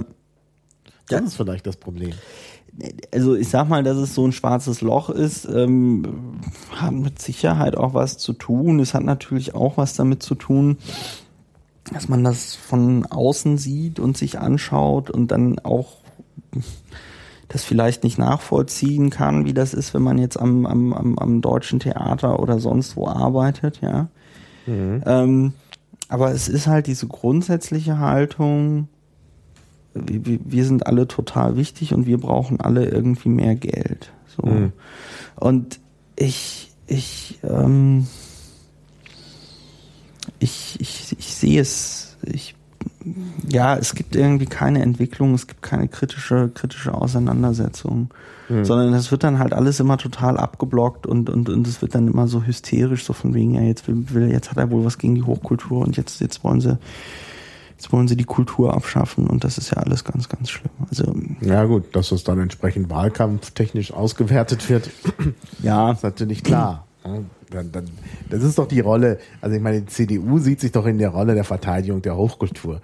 Also hm, im Grunde müsste dann die CDU auch die, die, die Förderung der Hochkultur abschaffen. Das ist halt, äh, ja, mal genauso wie die CDU halt immer für die Wehrpflicht war und sie dann Ja, ja. abgeschafft Ja, hat. ja, ja, Ne? Äh, sobald jemand anders sagt, könnte man da nicht mal sparen, ist, ist natürlich der andere Ja. sofort. Ne? Da wussten wir schon immer, dass die gegen äh, äh, unsere schöne Hochkultur sind, wählt uns. Ne? Ja, ja, Also, ja. Das ist halt so der Mechanismus bei der Sache. Ja. Nee, es ist halt insofern traurig, als am Ende des Tages dann nicht besonders viel bei rumkommt. Ja, und das würdest du jetzt auch von diesen Haushaltsverhandlungen sagen? Oder ist da ein Silberstreif am Horizont? Naja, also ich sag mal, äh, ich überlege mir noch, ob ich den Antrag stellen soll, dieses Mal zwei Opernhäuser zuzumachen. ähm, weil das mit dem einen Opernhaus war ja nicht mehrheitsfähig. ähm, aber äh, also im Kulturding, da wird nicht mehr viel passieren. Mhm. Da wird nicht mehr viel passieren. Das, äh, das Einzige, womit, ähm, was ich halt, was mir wichtig wäre, was wir dieses, ähm, was wir in diesen Haushaltsverhandlungen durchbekommen, wäre die, äh, wäre die Gewaltschutzambulanz äh, für Opfer von äh, Betroffene von sexualisierten, sexualisierter Gewalt, Gewaltstra äh, Sexualstraftaten. Ähm, Das ist, das ist aber jetzt nicht Kulturpolitik. das ist nicht Kulturpolitik.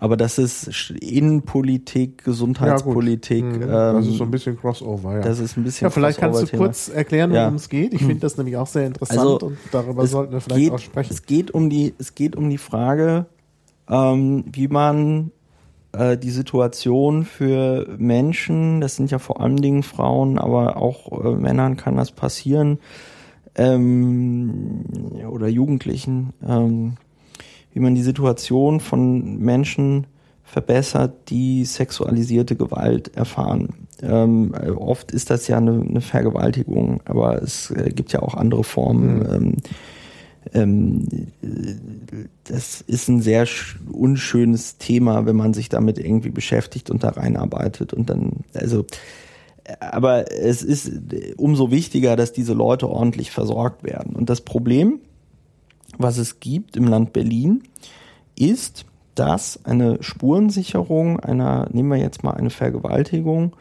nur stattfinden kann, wenn das Opfer, wenn die betroffene Person auch Anzeige erstattet. Ähm, denn es ist so, dass die Spuren, insbesondere DNA-Spuren, gerichtsfest gesichert werden müssen. Es ist leider nicht so wie bei CSI, wo die irgendwie einmal mit dem Wattebausch über so einen Teppich gehen und dann äh, de- den Wattebausch in ihre Datenbank reinlegen und dann sagt die Datenbank, hier, da ist er, der Mörder. Und dann sagt der Typ so, ja stimmt, ich war's, tut mir leid, äh, führen Sie mich ab. Ja. Sondern es so ist, und da gibt's auch höchstrichterliche Entscheidungen, dass die ähm, dass die, dass diese, dass diese Beweise vor Gericht halt zerschossen werden, diese DNA-Spuren, wenn man nicht lückenlos nachweisen kann, dass äh, nur ein sehr, sehr begrenzter Personenkreis Zugriff auf diese Spuren hatte. Ja, also mal angenommen, also es gibt da so standardisierte Kits, die wurden auch irgendwie an der Charité entwickelt oder mitentwickelt. Ja, also es gibt dann da so einen so einen- so einen Koffer, den kannst du, da kannst du dann Abstriche machen und whatever, ja. Und dann musst du aber sicherstellen, dass nur ein sehr begrenzter Personenkreis darauf Zugriff hatte. Ähm, denn, also du kannst das dann nicht einfach da im Krankenhaus äh, jahrelang im Kühlschrank stehen lassen oder so, weil dann sagen die äh, Verteidiger, also das, das kriegt jeder Wald- und Wiesenanwalt dann hin, äh, zu sagen, ja meine Güte, da hatten so viele Personen Zugriff drauf, da versucht man hier meinen Mandanten irgendwie zu framen oder sonst irgendwas, ja. Also, ähm, und dann sagt halt ein Gericht, ja, im Zweifelsfall für den Angeklagten, Ja, klar. äh, wir können diesen DNA-Beweis nicht gelten lassen. Jetzt ist das aber so, dass, ähm, äh, oder wie gesagt, ein sehr vielschichtiges Problem. Äh, Erstens, wenn man vergewaltigt wurde oder Opfer einer Sexualstraftat wurde und also eben diese, diese, diese DNA-Spuren möglicherweise an einem noch dranhängen. Das muss nicht nur Sperma und Speichel sein, sondern das können auch Hautschuppen sein und andere Sachen, ja. Dann müssen die spätestens nach 72 Stunden gesichert werden, ja. Jetzt ist es aber so, dass 72 Stunden nach der Tat Betroffene selten in einer Verfassung sind, dass sie sagen, oh ja, dann gehe ich mal gerade rüber irgendwie ins Krankenhaus und mach mal Spurenaufnahme, mach mal hier Anzeige und so, ne? Sondern die sind ja traumatisiert, diese Menschen. So. Ähm, das heißt, man könnte natürlich ins Krankenhaus gehen und sagen, hier, ich wurde äh, vergewaltigt oder mir ist da was passiert, bitte untersuchen Sie mich, aber ich bin halt eben jetzt noch nicht in der Lage, Anzeige zu erstatten. Man muss aber, wie gesagt, im Moment Anzeige erstatten, da die Asservatenkammer des Landeskriminalamtes Berlin der einzige Ort in dieser Stadt ist, wo man diese Beweise, diese DNA-Spuren gerichtsfest lagern kann. Und das LKA kann solche Spuren nicht annehmen, wenn Täter und Opfer unbekannt sind. weil es sich bei diesen Sexualstraftaten um ein Delikt handelt, äh, wo die Polizei, wo die Staatsanwaltschaft bei Kenntnis ermitteln muss. Mhm. Ne? Also es gibt ja so Sachen, da kann die Polizei auch mal wegsehen, aber äh, solche Sachen, ja. da muss die Polizei ermitteln. Und wenn du ähm, Täter unbekannt und Opfer, also Täter ist ja immer unbekannt, aber wenn du Opfer unbekannt und Täter unbekannt hast, ja, dann haben die dort eine Akte auf ihrem Schreibtisch liegen, die sie bearbeiten müssen, ja, und die sie aber nie, nie, nie wegbekommen werden, weil es eben keine Anhaltspunkte gibt. So. Mhm. Das heißt, das stellt die Polizei vor ein riesiges oder würde die Polizei vor ein riesiges rechtliches und logistisches Problem stellen, wenn man denen jetzt einfach so diese DNA-Spurenkoffer geben würde und sagen würde, hier hebt mal auf. Mhm. Ähm, und die Idee wäre jetzt, eine Gewaltschutzambulanz zu machen. Die ähm, Rechtsmedizin von der ähm, Charité hat da auch schon ein Konzept ausgearbeitet. Und das Schöne ist, das gibt es auch schon in anderen Städten wie Hamburg, das gibt es in Bundesländern wie zum Beispiel NRW. Also Berlin ist eben eines der wenigen Bundesländer, ähm, das eben noch keine anonymisierte Spurensicherung zulässt. Mhm. Ähm, weil es halt einfach die, die technisch-organisatorischen Voraussetzungen nicht gibt. Und eine anonymisierte Spurensicherung in einer solchen Gewaltschutzambulanz würde dann so aussehen, dass Fachärzte ähm, unter auch Anleitung von Rechtsmedizinern, die dann also auch wirklich in der Lage sind, ein, ein, ein, ein gerichtsfestes Gutachten dort zu schreiben. Mhm. Weil das ist nochmal ein Unterschied, ob du ein Rechtsmediziner bist, der eben genau irgendein ein, ein Hämatom, also ein, eine einen, einen blauen Fleck oder sonst irgendwelche Schrammen richtig deuten kann. Ja, die wissen halt, worauf sie achten müssen. Mhm. Ja, die haben nochmal einen anderen Blick darauf als jetzt einfach nur ein Hals-Nasen-Ohrenarzt oder ein Gynäkologe. Äh, aber ein Gynäkologe und ein Hals-Nasen-Ohrenarzt hat dann natürlich andere Fachkenntnisse, die insbesondere bei der Erstbehandlung, äh, die natürlich ein Rechtsmediziner vielleicht nicht hat. Ja, so. Und die Vorstellung wäre, man macht dann eben eine solche Gewaltschutzambulanz, die personell so ausgestattet ist, dass sie 24 Stunden am Tag, sieben Tage die Woche ähm, Vergewaltigungen, Sexualstraftaten erfassen kann. Ja, mhm. es ist ein weiteres Problem. Es ist nämlich mhm. so, äh, es ist nämlich, es gibt keine Stelle in Berlin, in der das möglich ist. Ja, mhm. also wenn du, wenn du, also blöd gesprochen, wenn du zu einem doofen Zeitpunkt der Meinung bist, jetzt ins Krankenhaus oder zum LKA gehen zu müssen, um eine solche Sache zur Anzeige zu bringen, kann das eben sein, dass du dann irgendwie erst bis morgen warten musst, bis die entsprechenden mhm. Fachärzte äh, wieder da sind, um dich zu untersuchen. So, mhm. diese Gewaltschutzambulanz würde eben diese 24 Stunden, sieben Tage die Woche Geschichte ermöglichen und sie würde dadurch, dass man dann technisch organisatorisch äh, äh Maßnahmen trifft, nämlich durch äh, personalisierte Kühlschränke, wo dann klar ist, da hat nur ein Facharzt, eine Fachärztin in der Rechtsmedizin drauf Zugriff, ja, könnte man dann eben auch eine anonymisierte Spurensicherung machen. Weil dann könnte man die gerichtsfest lagern. Man könnte halt sagen, ja, wir können Ihnen hier lückenlos nachweisen, dass die hier gesicherten DNA-Spuren immer nur in diesem Kühlschrank waren und immer nur von dieser Person hätten irgendwie genommen oder sonst was werden können. So. Und ähm, es ist wirklich, wirklich sehr traurig, dass es sowas in Berlin noch nicht gibt. Ja, also ähm, wir haben da auch mit verschiedenen Verbänden gesprochen, die sich ähm, dann um die eben äh, traumatisierten Betroffenen von solchen Straftaten irgendwie kümmern. Es gibt es nicht in Berlin. Eigentlich müsste es mindestens vier oder fünf dieser Gewaltschutzambulanzen geben, weil wenn man das jetzt in Berlin zum Beispiel in Mitte in der Charité macht, ist das natürlich noch immer nicht schön, äh, äh, wenn du irgendwie aus äh, Marzahn-Hellersdorf oder sonst wo hergegurkt kommen musst, um das zu mhm. erfassen. Mhm. Und ähm, ja, es wäre halt eine, eine, eine, die, die, die, das Schließen eben einer Lücke, ähm, die da im Moment ohne Not meiner Meinung nach im Land Berlin eben herrscht, nämlich, dass wenn man da ähm, das Opfer von einer Sexualstraftat ist, dass man eben nicht eine anonyme Anzeige durchführen kann. So. Hm. Äh, ja. äh, nee, nicht, nicht eine anonyme Anzeige, das kann man eh nicht machen, das ist Quatsch, äh, sondern eine anonyme, eine anonyme Spurensicherung, weil die Idee ist, ja. Das senkt dann die Schwelle, genau. so etwas zur Anzeige zu bringen und wenn man danach dann stabilisiert ist, kann man sich dann auf den Weg eben machen, Ja, eine Anzeige genau. zu erstatten. Ja, ja. So. Ja. Und was äh, spricht dagegen? Ich meine, offenbar, Nix. wenn das nicht gemacht worden ist, oder Nix. was, was sagt, sagen, die- was sagt der politische Mitbewerber Nein, es, es, also ich bin mal jetzt gespannt. Ich, ich, ich lobbyiere schon seit Wochen hinter den Kulissen, insbesondere bei der CDU äh, dafür, weil ich der Meinung bin, dass gerade wenn es natürlich um die, um die Betroffenen von Sexualstraftaten geht, da können die natürlich nichts Inhaltliches dagegen bringen. Das einzige Argument ist natürlich Geld. Das kostet Geld, aber ich war selber überrascht, was äh, oder wie, wie, wie, wie, wie günstig in Anführungszeichen das ist, weil das würde 1,2 Millionen Euro im Jahr kosten. Das würde 1,2 Millionen Euro im Jahr kosten. Ähm, ähm, Das ist ja eigentlich wirklich günstig, wenn man den Effekt sieht und ich meine, das umrechnet auf die Berliner Bevölkerung. Klar, also wenn du, ich, das ist ja das, das ist ja das Traurige bei ähm, äh, insbesondere auch Vergewaltigungen und so. Da hatte dann eine Dame von so einem betroffenen Verband ähm, äh, mal irgendwie Zahlen fallen lassen und die sagte, es werden irgendwie nur 10, äh, 5 bis 10 Prozent aller zur Anzeige gebrachten Vergewaltigungen werden überhaupt verurteilt. Äh, weil es eben dann extrem schwierig ist, vor Gericht sowas äh, äh, dann im Zweifelsfall nachzuweisen und so.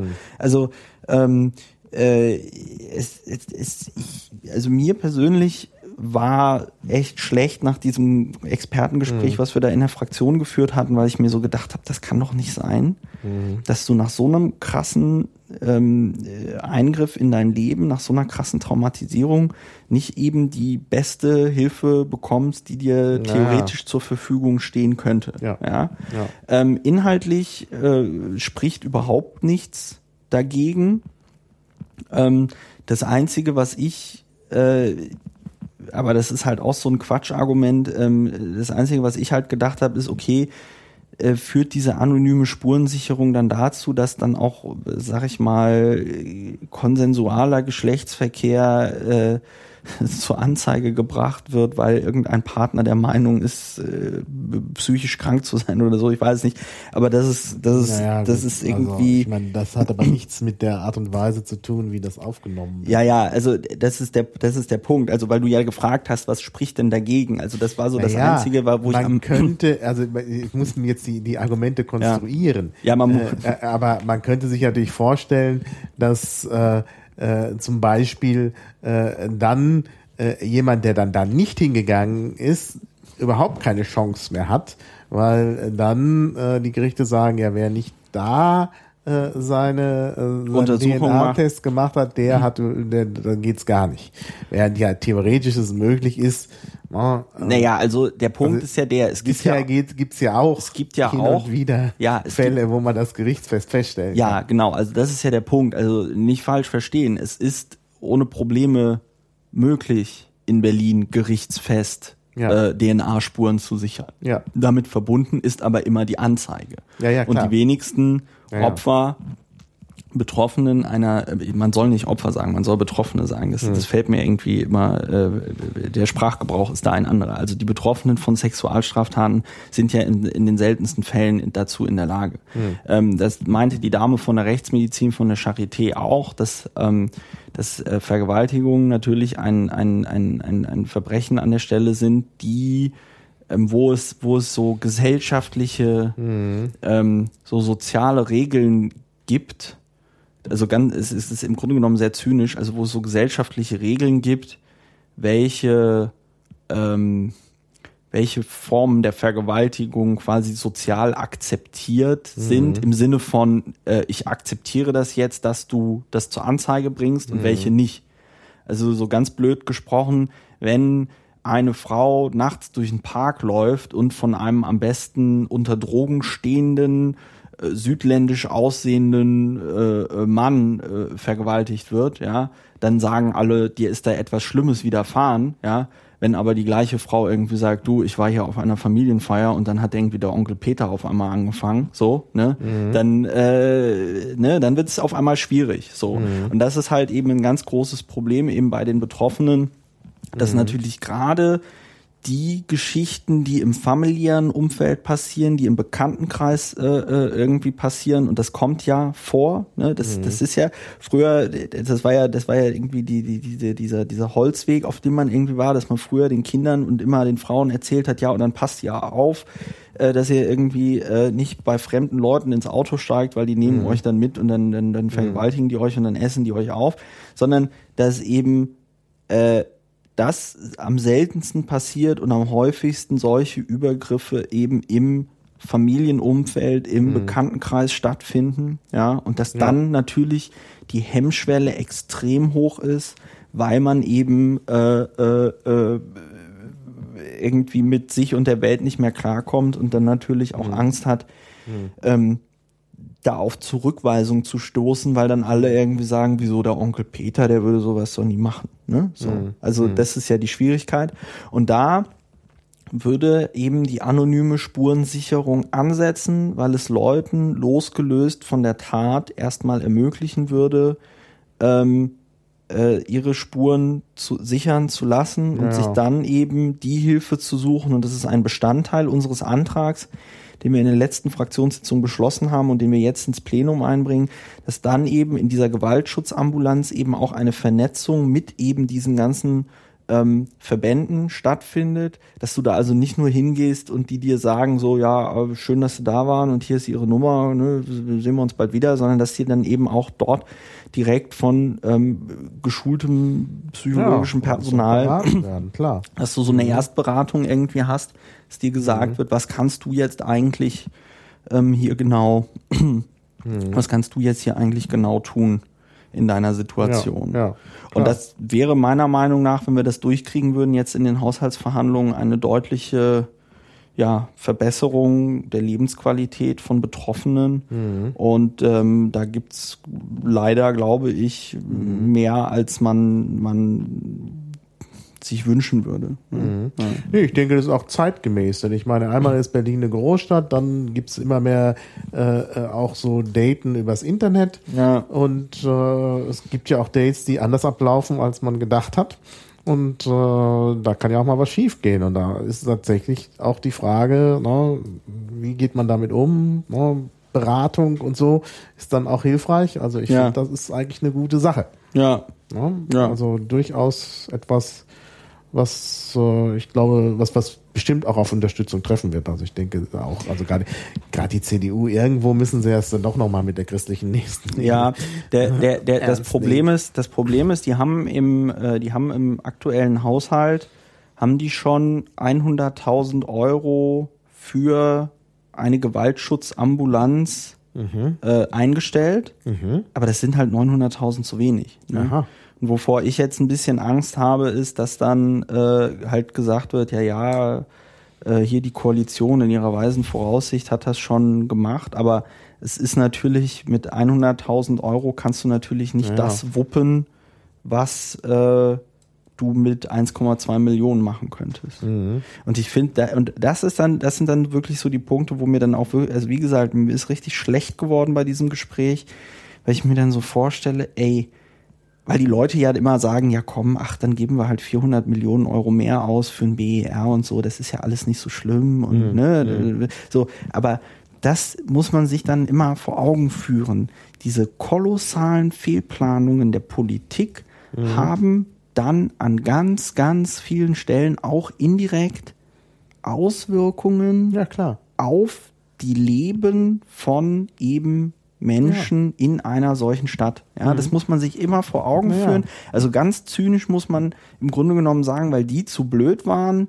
Ähm, also das wäre jetzt natürlich wieder äh, zynisch und populistisch und so, aber eigentlich müsste man sagen, weil die zu blöd waren, äh, einen Flughafen ordentlich zu planen, kommen jetzt Vergewaltiger frei davon. So, ne? Also es ist natürlich nicht schön, aber Naja, überspitzt könnte man es so Du formulieren. kannst auch sagen, die, die zerbröckelnden Schulen Ja. in Berlin sind auch, also äh, ganz Ja, ja. direkt auch äh, kann man das in Zug Ja. setzen auf den BR. Ja. Denn wenn die 400.000 nicht reserviert worden wären, sondern auf die Bezirke verteilt worden wären, wären es zwar auch noch nicht genug, Ja. aber dann hätte man wenigstens schon mal das Nötigste ja, ja. angeben ja, ja. können. Nee, und das ist halt echt bitter. Das ist bitter, wenn du hörst, ja gut, für 1,2 Millionen Euro kriegst du eine Gewaltschutzambulanz, kriegst du die anonyme Spurensicherung und dir dann alle sagen, nee, wir haben da leider kein Geld dafür. Aber wir kaufen zum Beispiel im Innenausschuss jetzt einen IMSI-Catcher. Das wird ganz, ganz toll. IMSI-Catcher? Ja, wir kaufen einen IMSI-Catcher. Für die Leute da draußen, ein IMSI-Catcher ist ein Gerät, mit dem, das kann Maha am besten wahrscheinlich am, nachher noch besser erklären, ähm, ist halt eben ein Gerät, mit dem man, mit dem man äh, Telefone ab, also den Datentransfer und was da so stattfindet, abfangen und auslesen und sonst irgendwas kann. Genau. Ja. Wir haben uns nämlich bisher immer einen IMSI-Catcher von der Bundespolizei geliehen und das Berliner LKA will nämlich einen eigenen IMSI-Catcher haben und deswegen kaufen wir für 1,18 Millionen Euro einen IMSI-Catcher.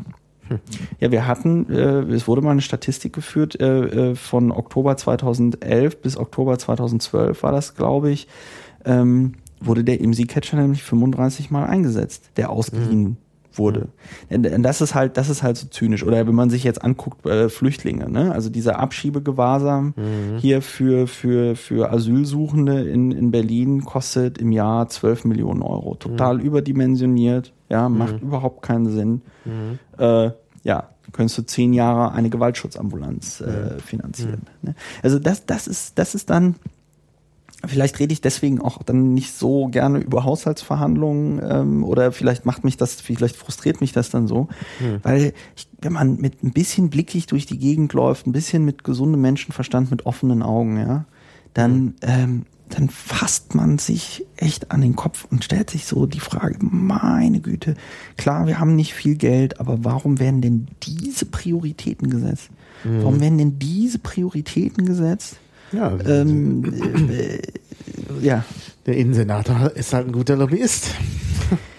naja, aber Ja. nein, aber diese, die Sache mit dem IMSI-Sketcher ist natürlich interessant, weil erstens diese 35 Einsätze vielleicht auch 30 zu viel waren. Ja. Vielleicht sogar 35 zu viel. ja, Also eigentlich müsste man das eher seltener einsetzen als äh, mehr.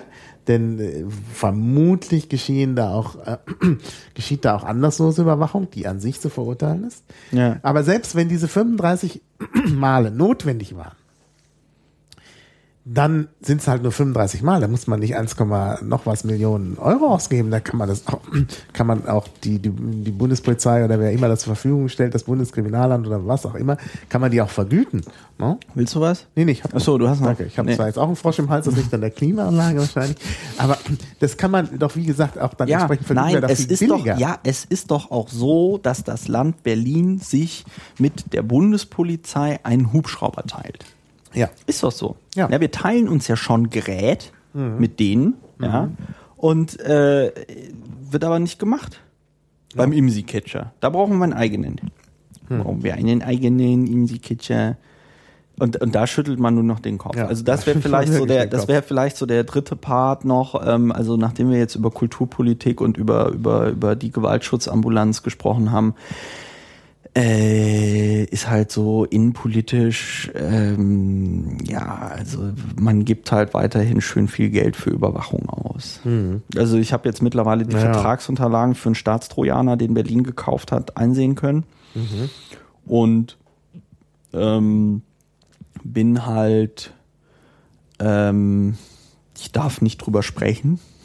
Also ich darf das, ich darf sagen, dass wir einen Staatstrojaner haben, aber ich darf nicht sagen, von welcher Firma und von wem und so weiter und so fort. Ja, aber du kannst doch äh, äh, allgemeine Dinge sagen. Ja, allgemeine Dinge, all- allgemeine Dinge kann ich sagen, dass der noch nicht eingesetzt wurde im Land Berlin. Ja. Also es gab mal Beschlüsse von ähm, Gerichten in Berlin, äh, dass sowas eingesetzt werden soll, aber die wurden nie umgesetzt, weil es zu dem Zeitpunkt keinen Trojaner gab. Und ähm, jetzt ist es mittlerweile so, dass die Koalition ja einen Antrag gestellt hat, ähm, äh, dass die, äh, dass der Senat tätig werden soll im Sinne einer Bundesratsinitiative, wo man dann eben äh, sich anschaut, ähm, äh, also der, der, der, der, das ist eine rechtliche Grundlage im Grunde genommen für den Einsatz eines Staatstrojaners geschaffen werden soll. Ja. Also das ist Das wird ähm, man aber nicht hinkriegen. Also ja, also das ist das, das ich meine, ich kann das, ich kann das nicht beurteilen. Ähm, äh, ich habe mich dann auch länglich mit einem Informatiker ähm, jetzt hier aus dem Land Berlin dann unterhalten, der das dann umsetzt, ja, und er meint, man, das wäre alles ganz toll gelöst. Und er hätte, er hätte das am Anfang auch nicht geglaubt, aber das wäre alles ganz toll gelöst. Das, sel wobei es, selbst wenn es toll gelöst wäre, ich den Quatsch irgendwie ablehnen würde, weil ich der Meinung bin, ähm, ja, ist egal. Also äh, wir wir kaufen einen Staatstrojaner, die ähm, äh, Polizisten haben Klamotten, die nicht wasserdicht sind. Und ähm, was ich, was ich, äh, was ich, ja, das ist so, das ist geil, das ist geil. Alle Polizisten, die ich jetzt bei so Besuchen von, von ich gehe ab und zu so auf so Polizeiabschnitte oder oder oder besuch mal irgendwie so Sachen, um einfach ein bisschen mehr so die Polizeiarbeit zu verstehen.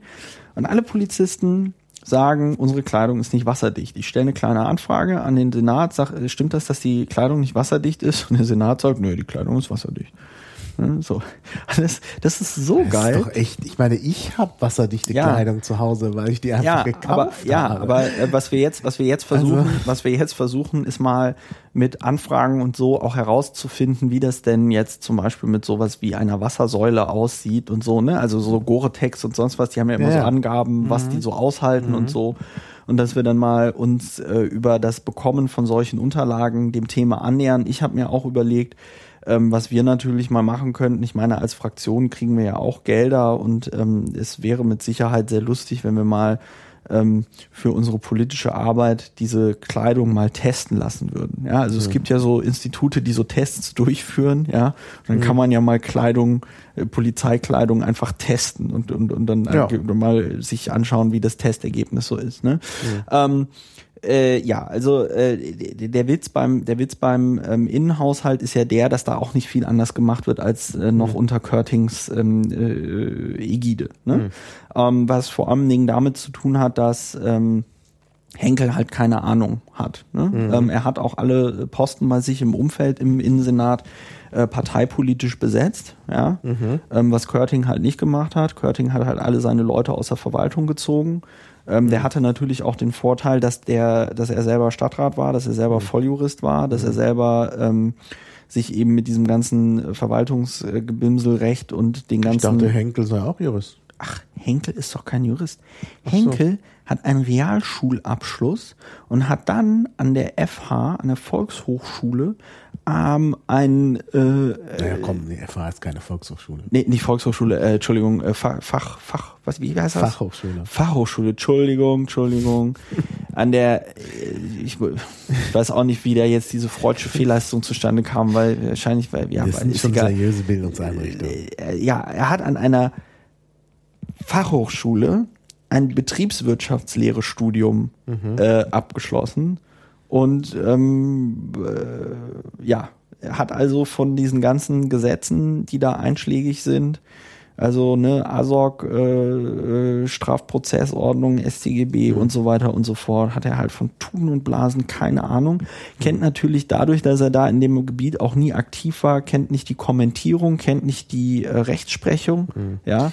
Keine Ähm, gute Voraussetzung für den Innensenator, das ja, gebe ich zu. Also ich meine, nicht jeder Innensenator muss Jurist sein, aber dann muss er sich halt entsprechend beraten lassen Ja. und mit den richtigen Leuten umgeben. Und wenn er das auch nicht tut, Ja. sondern sein Umfeld politisch besetzt, ist es natürlich problematisch. Ja. Und das ist halt, das ist halt, das merkt man dann halt auch so. Ich meine, was, was wirklich noch gut war, war, als er die, als er die Margarete Koppers, äh, als die noch unsere Interimspolizeipräsidentin war, die hatte ja wenigstens Ahnung, die war ja auch am Verfassungsgericht und so weiter. Und jetzt ist Klaus Kant unser Polizeipräsident. Ich meine, der hat halt viel Erfahrung so im Polizeidienst, weil er da irgendwie Bundespolizei und SEK und hast du nicht gesehen, ja.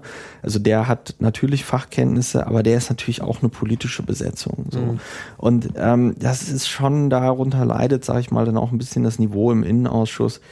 Und ähm, ja, also sage ich mal so, da ist auch jetzt keine Perspektive in diesem in diesem Haushalt irgendwie drin, sondern man gibt mehr Geld für Überwachung aus und ähm, Naja, gut, das passt zur CDU, ne? Na klar.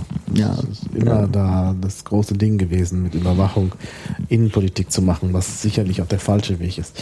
Aber man wundert sich wirklich, also das mit der, mit der, mit der Polizistenkleidung, nee, also das finde ich, Ja, und, und es sind halt immer diese, es sind halt immer diese kleinen Sachen, ne? Also das, das, das, addiert sich alles so auf und dann Mhm. am Ende des Tages denkst du dir so, meine Fresse, was ist denn hier los? ich dachte, die Polizei sei gerade neu ausgestattet worden, die haben doch alle neue Uniformen und so, oder ist ja, ja gut, aber das ist trotzdem nicht wasserdicht. Ist ja trotzdem nicht wasserdicht. Naja, gut. Ja. Ist äh, umso schlimmer. halt- hat man halt- mein, wenn man das macht, wenn man halt neu, wenn man die, die Polizei neu ausstattet, dann muss es doch wenigstens vom Material her stimmen.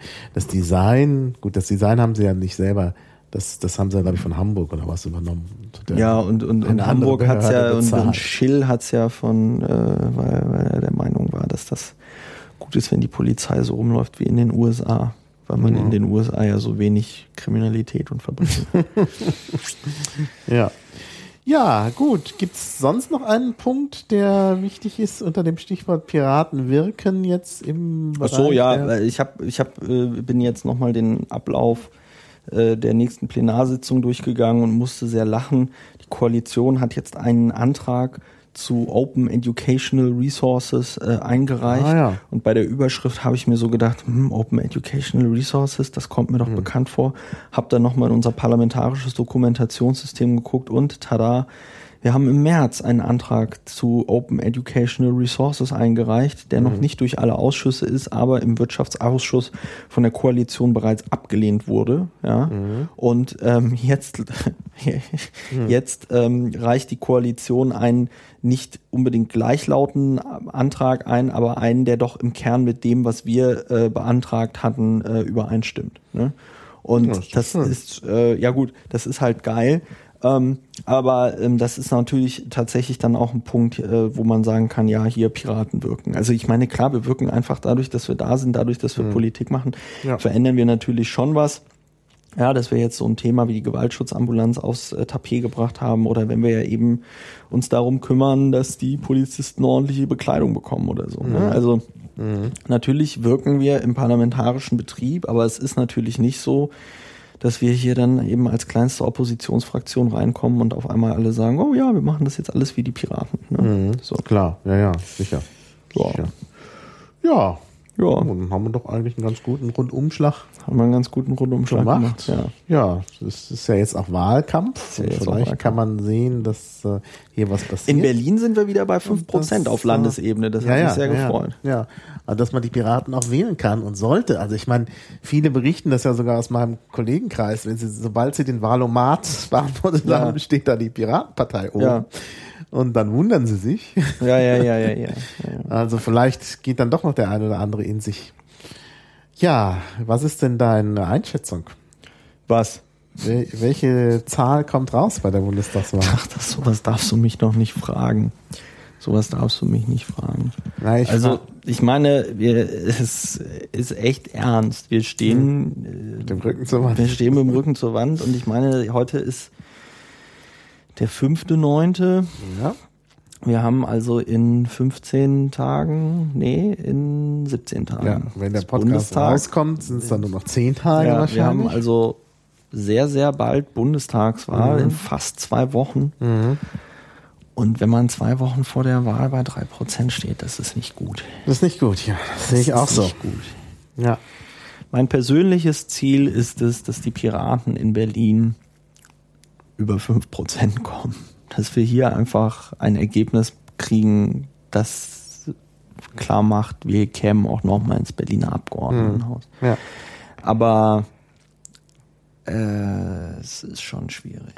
Ja, naja, da arbeiten wir natürlich auch alle dran. Es tut sich eigentlich auch relativ viel, weil ja auch gesagt wird, der Wahlkampf funktioniert nicht richtig. Ich habe bei den Piraten nicht so den Eindruck, also in Berlin zumindestens. Also es gibt viele Aktionen, Ja, ähm, sind viele Leute unterwegs, jede Woche, so der, sagen. der, also der Punkt ist, natürlich passieren Sachen. Es gibt Wahlkampfstände und sonst irgendwas. Aber der, ähm, die Sache ist ja die, wir wollen ja in den Bundestag. ne? ja, ja. Und ähm, erstens, was mich jetzt in Pankow gewundert hat, und da muss ich mich auch an die eigene Nase fassen, weil ich mich nicht drum gekümmert habe. Und zu dem Zeitpunkt, als dann die Plakate, Plakate aufgehangen worden sind, ähm, ähm, war ich im Urlaub noch, weil es anders nicht ging dieses Jahr äh, und ich habe auch nicht drüber nachgedacht. Aber wenn ich mir überlege, mit welcher Effizienz und wie flächendeckend wir in Pankow zur Abgeordnetenhauswahl Plakate aufgehangen haben. Mhm. Und wenn ich mir überlege, wie das jetzt zur Bundestagswahl passiert, mhm. ja, dann ist das einfach äh, ein Rückschritt. Ja. Mhm. Weil da einfach bei uns im Bezirk äh, nicht die Planung stattgefunden hat und nicht die Aktivität stattgefunden hat, wie ähm, wie das jetzt 2011 der Fall mhm. war. So, das war 2011 war das einfach viel äh, konzertierter, viel systematischer. Ja, wir mhm. hatten auch damals Hilfe aus Hamburg. Das kommt wahrscheinlich noch dazu. Mhm. Ja, ja, das stimmt. Wir hatten Hilfe aus anderen Bundesländern hatten wir auch und jetzt sind die natürlich bei sich ja. unterwegs. Allerdings ja. kann ich in Schöneberg nicht klagen. Das ist nee, nee, die Plakate hängen ja auch mittlerweile alles vorher und äh, ja, ist eigentlich ganz gut im Griff. Nee, die Plakate hängen ja mittlerweile auch und so. Nur äh, wenn, wenn ich dann, wenn ich dann irgendwie höre, dass die, dass die äh, Grünen zum Beispiel in Pankow dann ähm, an einem Wochenende, an einem Samstag, an einem Sonntag irgendwie neun Wahlkampfstände machen gleichzeitig. Mhm, ja. Und ich mir irgendwie überlege, ich bin mir noch nicht mal sicher, ob es eins oder zwei Wahlkampfstände mhm. von uns gibt, ja, ja. dann ähm, ist das schon so, dass wir natürlich nicht auf dieselbe Art und Weise ähm, gerade mobilisiert sind, wie wir es 2011 waren. Mhm. So, mhm. das merke ich einfach. Mhm. Und das hängt natürlich einmal damit zusammen, dass natürlich von den Leuten, die damals aktiv waren, jetzt alle in irgendwelchen Parlamenten sitzen mhm. und dadurch irgendwie ja, Zeit aufgebraucht das, wurde. Zeit. Also wenn ich nicht im Abgeordnetenhaus säße, hätte ich du, auch eine ganz andere Energie. Das ist aber nicht ähm, nur, das liegt nicht nur an den Abgeordneten und Verordneten, das liegt ja. auch, also ich bin ja zum Beispiel nirgendwo, äh, bin aber ja. auch letzten Montag in der Fraktionssitzung gewesen. Ja. Ne? Wenn das, äh, wenn also da die Piraten nicht wären und es ja. die Fraktion nicht gäbe, dann wäre ich wahrscheinlich auch Wahlkampf unterwegs gewesen. Ja. Also das ist schon nochmal, ja, ja. also das, das, ist schon richtig. Das ist der, das ist der Punkt, bindet, das, das bindet Energie. Dass es extrem viel Energie bindet, ne? Und ich meine, das habe ich halt gemerkt, deswegen habe ich ja jetzt auch in, in, in, in Pankow da nochmal eine Crew gegründet, weil ich einfach der Meinung bin, okay, ähm, es ist extrem wichtig, diese Arbeit dann auch vor Ort mhm. und im Bezirk zu machen und wir müssen ja. einfach die Strukturen irgendwie verstetigen. Ich meine, da stehen wir ja. uns dann wirklich selber auf, auf den Füßen ein bisschen, weil natürlich lehnen wir auf, eine, auf der einen Seite ähm, Kreisverbände beziehungsweise Bezirksverbände, Ortsverbände in Berlin mhm. ab. Mhm.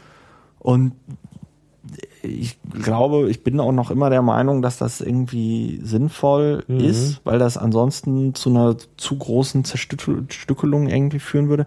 Mhm. Auf der anderen Seite ist natürlich dieses Crew-System jetzt in dem Moment, wo nicht äh, hunderte motivierte Leute auf einmal neu mhm. in die mhm. Partei reinkommen, auch ein etwas chaotisches. So, mhm. ne? Und wenn du dann halt noch in den Bezirken ähm, teilweise irgendwelche Trolle hast, die dann versuchen, ähm, da Dinge zu sabotieren und Kraft und Energie binden, dann wird das nicht vereinfacht. Und mhm. das ist halt so ein Punkt, wo ich einfach merke, okay, das lief 2011 besser, wo ich mich natürlich auch über mich irgendwie selber ärgere und mir so denke, ja geil, jetzt bist du hier im Abgeordnetenhaus und musst noch Dinge tun und ähm, kannst halt dann eben an der Stelle keinen Wahlkampf machen. Beziehungsweise mhm. wenn du irgendwie den ganzen Tag in der, mhm. weiß ich nicht, ersten Lesung Kulturhaushalt gesessen mhm. hast, dann sagst du natürlich ja. nicht, oh ja, jetzt gehe ich noch auf die Straße und verteile Flyer mhm. oder so. Mhm. Ähm, es ist ähm, auf jeden Fall es ist auf jeden Fall jetzt eine Herausforderung und ja. ich bin mal gespannt, wie die, wie die, wie die, wie, wie das ausgehen wird. Mhm. Aber ähm, ich gebe die Wahl auch nicht verloren. Ich meine, der, der Greenwald hat ja noch äh, angekündigt, dass er da eine Enthüllung machen wird, die sich auch auf die Bundesregierung beziehen wird, ja. Mhm. Äh, was diesen ganzen NSA und sonst was Spökes angeht. Da weiß aber auch keiner was genaues, worum es in dieser Enthüllung dann gehen wird. Äh, mhm. Die Leute haben, oder die Wählerinnen und Wähler haben ja auch im Grunde genommen gesprochen und finden das ganze Thema Überwachungsstaat NSA jetzt nicht in einer Art und Weise relevant, dass wir als Partei davon ähm, stärker profitieren würden. Ne? So. Naja, weil es die, weil es die Bundesregierung vor allen Dingen, aber nicht nur die, also eigentlich auch die SPD, es ist in einer konzertierten Aktion äh, einfach äh, weg äh, geredet worden. Also meine, das ist ja, die, die Fakten sind ja nicht geändert. Ja, Ne? ja. Aber es wird einfach gesagt, nö, jetzt alles aufgeklärt, ne? es gibt keine Ja. flächendeckende Überwachung. Ja. Und dann, dann äh, denke ich immer, das ist doch nicht behauptet worden. Also gerade das Wort flächendeckend ist doch eine, eine äh, Nebelkerze. Äh, Das ist alles, das ist alles, Das das, ist sind doch- alles Nebelkerzen. Ich meine, ich kenne ja. es ist doch zugegeben worden, dass die Metadaten alle gesammelt werden, dass die da Ja. eine, eine Vorratsdatenspeicherung machen Ja. und so weiter und das da, was man da alles rausschließen kann, einschließlich eben Leute lokalisieren und so, was ja, Ja. die USA ja auch einsetzt, weil sie dann in, in, hier nicht, aber in äh, in Pakistan dann Leute auch gezielt tötet. Also das ist doch, Ja. das ist doch nein, offenkundig aber das ich ist meine, doch wirklich das ist skandalös. Ja, aber das ne? ist halt, das ist halt aber auch, das ist halt aber auch eine Art und Weise, ähm, mit der insbesondere, ich meine, die SPD macht das auch, aber die CDU ist da wirklich ein Meister drin, einfach Nebelkerzen zu zünden. Also Mhm. in dem Moment, in dem der Friedrich da steht und sagt, es gibt das super Grundrecht Sicherheit, Naja, weiß der selber, dass das völliger Naja, Quatsch der ist. ist nämlich ja? auch Jurist Aber- im Gegensatz zu Henkel. Also der weiß, dass es dieses Supergrundrecht Der weiß, gibt. der weiß, dass das Ja. völliger Quatsch ist. Der sagt das aber trotzdem, weil er weiß, dass sich alle seine Kritiker an dem Wort Supergrundrecht aufhängen werden. Ja, niemand, niemand redet mehr, niemand redet mehr dann darüber. Ja, das ist ja schön, Herr Friedrich, aber ähm, das, das geht so nicht. Ja, sondern wir wollen hier die Information sagen, sondern die sagen, super Grundrecht, das gibt's doch gar nicht und sonst irgendwas, weißt du? Und das ist genauso mit, mit flächendeckender Überwachung. So. Der, der, der, der, und, und, und über die Hintertür sagt dann der UL, ja, also dass du dann Daten irgendwie sicherst und so, das ist schon dann auch schwierig. So einfach ist das gar nicht. Und dann sagt die Merkel Neuland und alle so, hihi, Neuland. Ja, so. Und, und das ist, und das ist äh, eine, eine, also das, das treiben die wirklich äh, zur Perfektion, ja, dieses Zünden von Nebelkerzen, über Dinge reden, die es gar nicht gibt, Anschuldigungen erheben, dann auch wieder selber, ja, also dass man dann sagt, ja, nö, das war ja gar nicht alles die CDU, sondern das war der, das war Ja. der Steinmeier, ne, so, also ähm, und was ich einfach krass finde, ist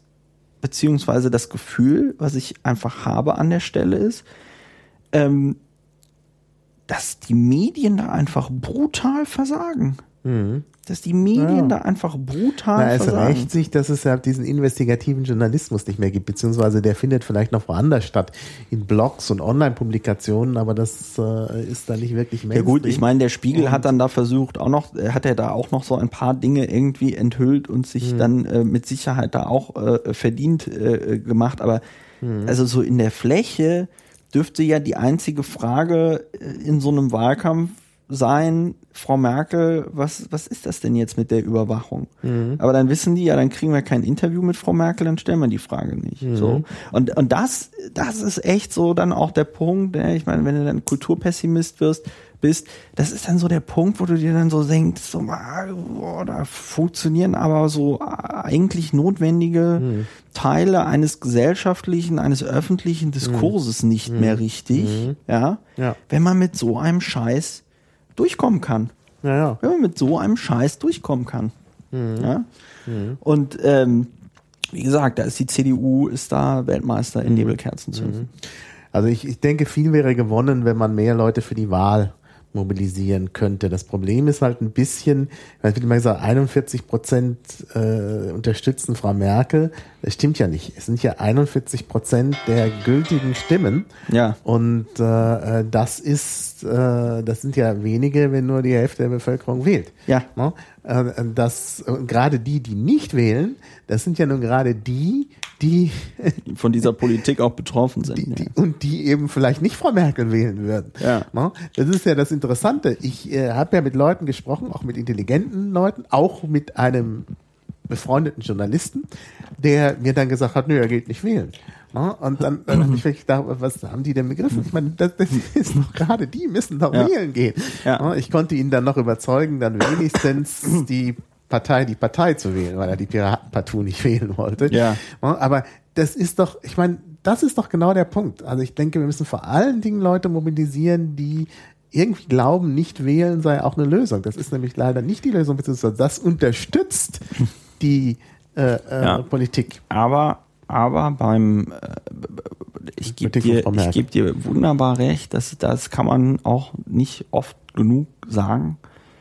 Und ähm, der Punkt mit der Mobilisierung ist aber, und ich, da gab es ja so einen schönen Blogbeitrag von Ole Reismann Mhm. ähm, über das Kanzlerduell und die dort abgegebenen Tweets. Und der hat dann mal so rumgerechnet und irgendwie Mhm. Ja. wurden ja so äh, 175.000 Tweets zum Kanzlerduell irgendwie Mhm. abgegeben. Und hat dann und, und durchschnittlich wohl 25 Tweets pro User hat er irgendwie so dann mal rumgerechnet und dann hat er gesagt, ja, dann haben roundabout 7000 Leute über dieses Kanzlerduell getwittert. Und das waren hauptsächlich natürlich Menschen, die irgendwie parteipolitisch aktiv sind und so Journalisten selbst und hast du nicht gesehen. So. Das sind 0,01 Prozent der wahlberechtigten Bevölkerung. Und das ist, glaube ich, der Punkt, was wir als Piratenpartei noch irgendwie lernen müssen und wo ich jetzt im, äh, wo ich jetzt auch aktiver werde, dass ich irgendwie gucke, dass wir dort eine größere Vernetzung in Pankow hinbekommen. Ja, ich meine Massenbewegung ist so ein unschönes Wort. Ja, ich weiß nicht, ob es da ein, ein vom Sprachwissenschaftler ein schöneres Wort gibt, das vielleicht historisch auch nicht so belastet ist. ja, aber es muss eigentlich das Ziel der Piraten sein, eben eine gesellschaftlich breit aufgestellte politische Bewegung zu sein. Und dazu gehört eben auch, dass man eine lokale Verknüpfung mit Menschen eben hat und möglicherweise nicht alle dazu bringen kann, dann Mitglied der Partei zu sein, aber im Grunde genommen ein größeres Sympathisanten-Netzwerk, das dann auch äh, bei einer Wahl zum Beispiel aktiv wird und sagt, okay, wir unterstützen jetzt hier die Piraten aktiv im Wahlkampf.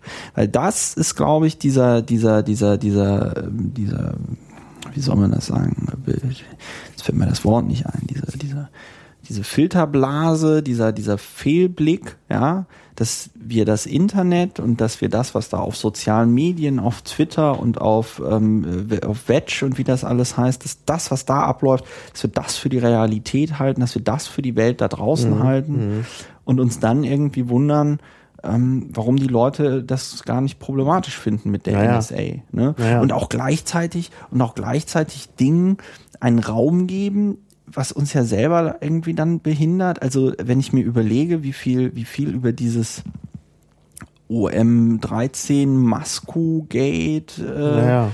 äh, getwittert und geblockt und, Naja. und sonst irgendwas worden ist. Ähm, äh, also mitten im Wahlkampf, ja, was das für Ressourcen aufzehrt, Naja. ja.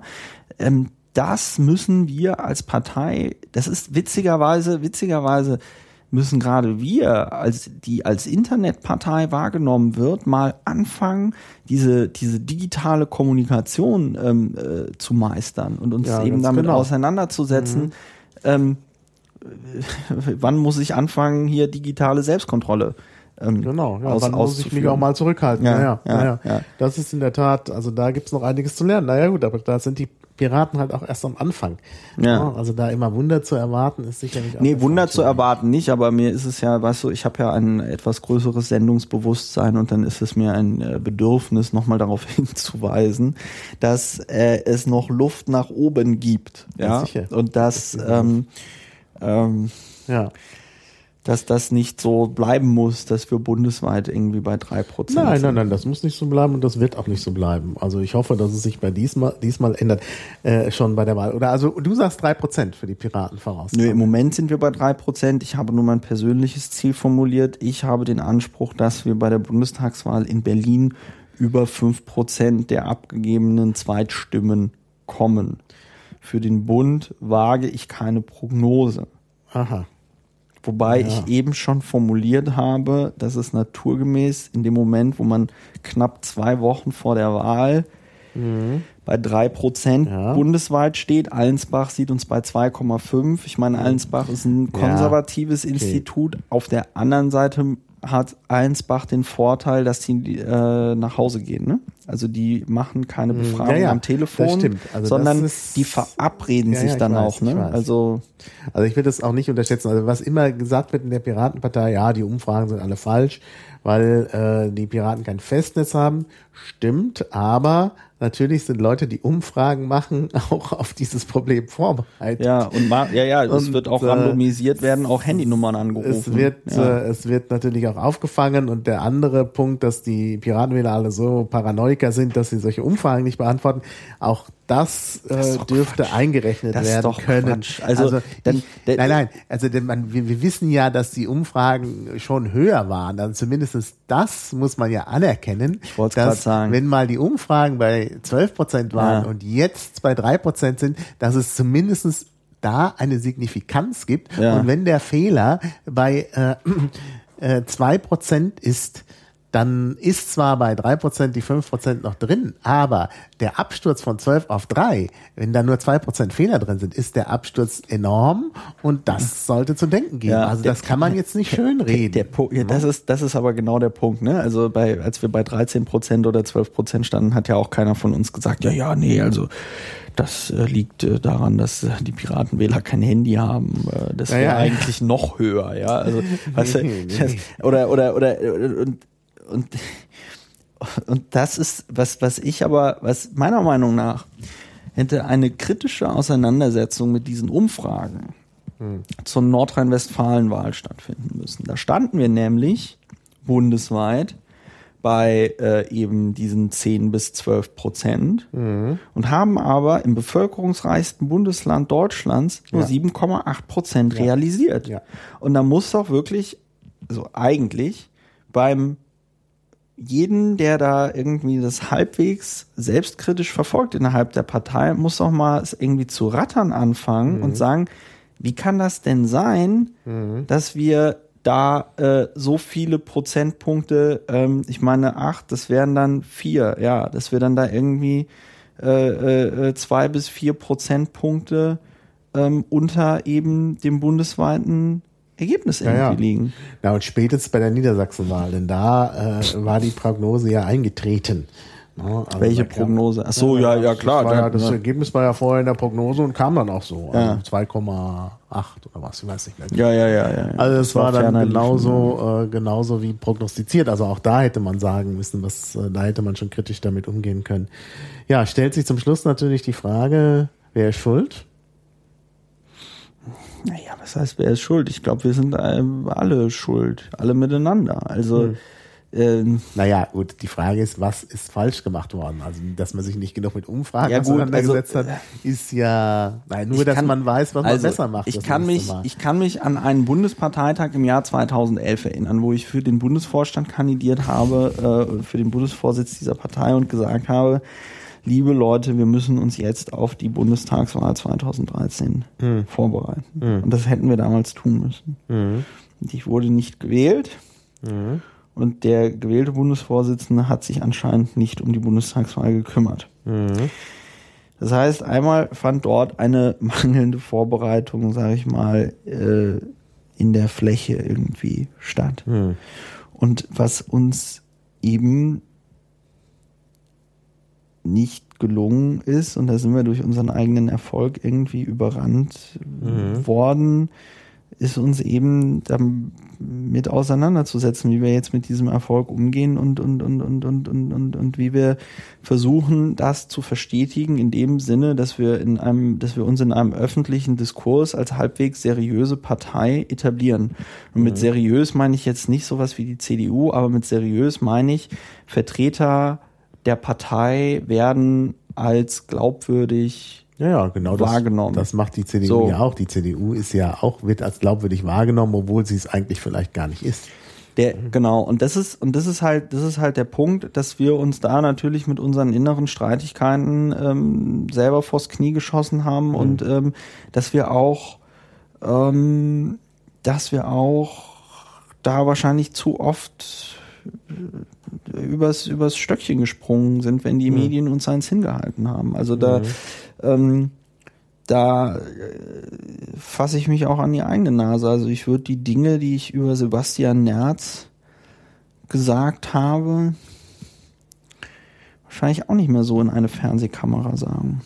Ich versuche das irgendwie innerparteilich zu klären. Wird auch Johannes Ponada keine SMS mehr schicken und so, sondern das sind so Lernprozesse. Was ich halt ganz interessant finde, ist natürlich, ähm, da können wir uns selber an die Nase fassen, alle miteinander.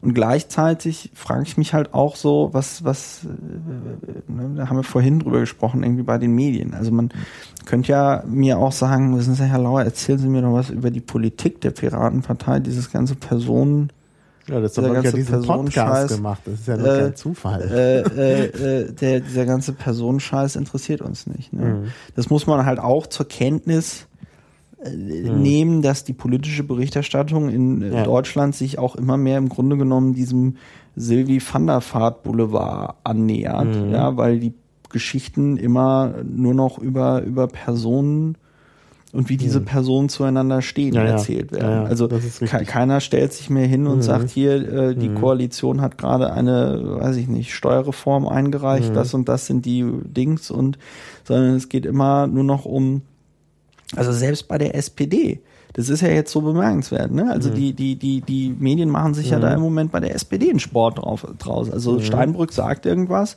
und Gabriel sagt dann das Gegenteil. So, Mhm. ne? Und, und, und dann spielt man da Gabriel gegen Mhm. ähm, äh, äh, äh, Steinbrück aus, ne? Und Ja, dann, dann, dann, das ist dann natürlich auf der anderen Seite irgendwie das Beruhigende oder das wieder. ja, das, das geschieht am wenigsten bei den Grünen, was den Grünen auch, glaube ich, gut tut bei diesem Wahlkampf. ja, das geschieht den Grünen irgendwie, weil Jürgen Trittin das Kunststück vollbracht hat, dass obwohl er als, äh, obwohl er noch eine andere Spitzenkandidatin an seiner Seite hat, nämlich Katrin Göring-Eckardt, dass ähm, er es irgendwie geschafft hat, aber in, den, in der Öffentlichkeit nur als der einzige Spitzenkandidat der Grünen irgendwie wahrgenommen zu werden. Und dass diese Partei ansonsten ziemlich die Füße still hält. genau. Ja.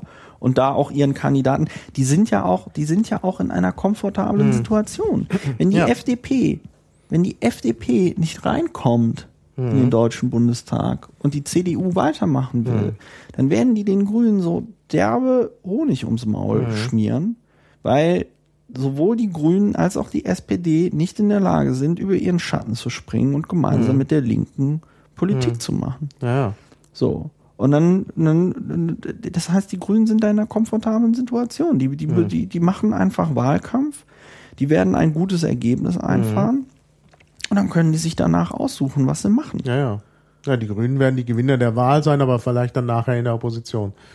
Ich glaube auch, dass die, dass die FDP reinkommt. Ich glaube, Ja, klar, weitere- du, da wird, die, die werden, da wird es auch, sag ich mal, das ist so das letzte Aufgebot. Das ist ja auch eine, das ist ja auch eine super Situation, wenn du eine etablierte Partei bist und dann so kurz vorm Abnippeln, ja, äh, dann kannst du ja nochmal Leute mobilisieren. Ja, ja. Die Piraten haben ja im Grunde genommen das Problem, dass sie die Leute vor eine ernsthafte Entscheidung stellen. Nämlich möchte ich, dass diese Partei ähm, oder die vermeintliche Fragestellung äh, ist nämlich, möchten sie, dass diese Partei auch nach der Bundestagswahl noch existiert oder nicht?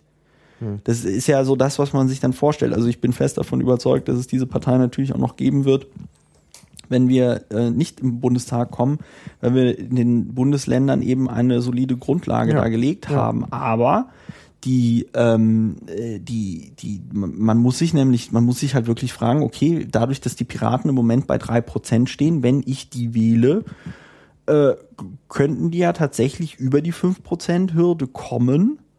Und dann wäre ich ja im Grunde genommen dafür verantwortlich, dass was für eine Politik die machen.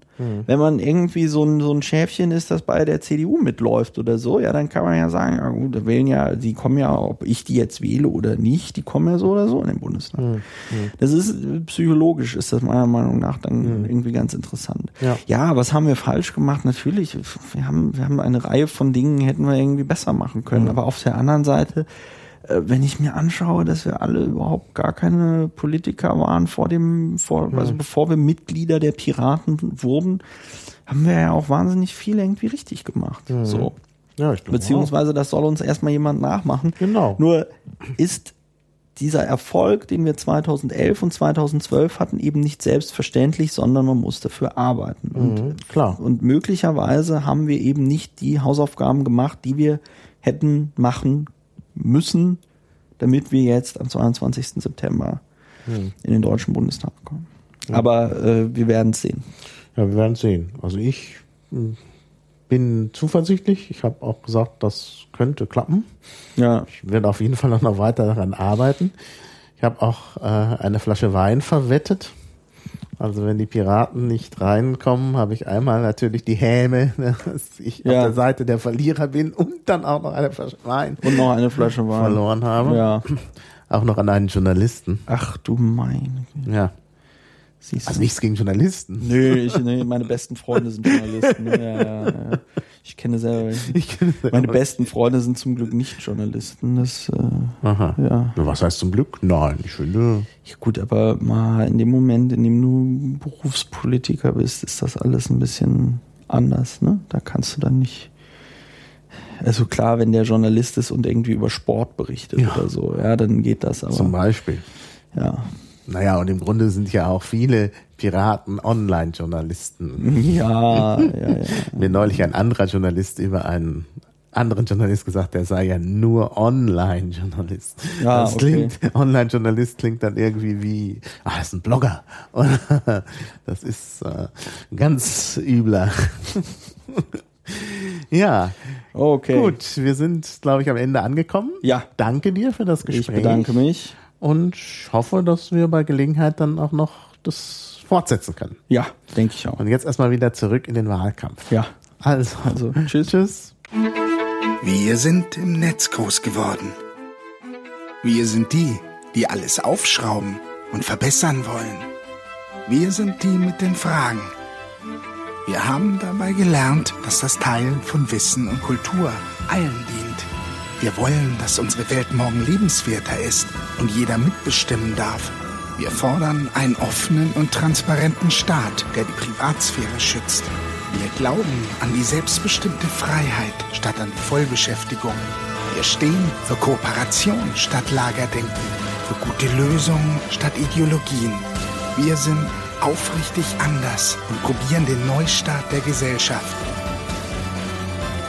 Bringen eine neue Farbe in den Bundestag, die unser Land gerechter und offener machen wird. Am 22. September ist es soweit. Und du ziehst mit uns in den Bundestag ein. Auf Wiederhören. Bis zum nächsten Klabautercast.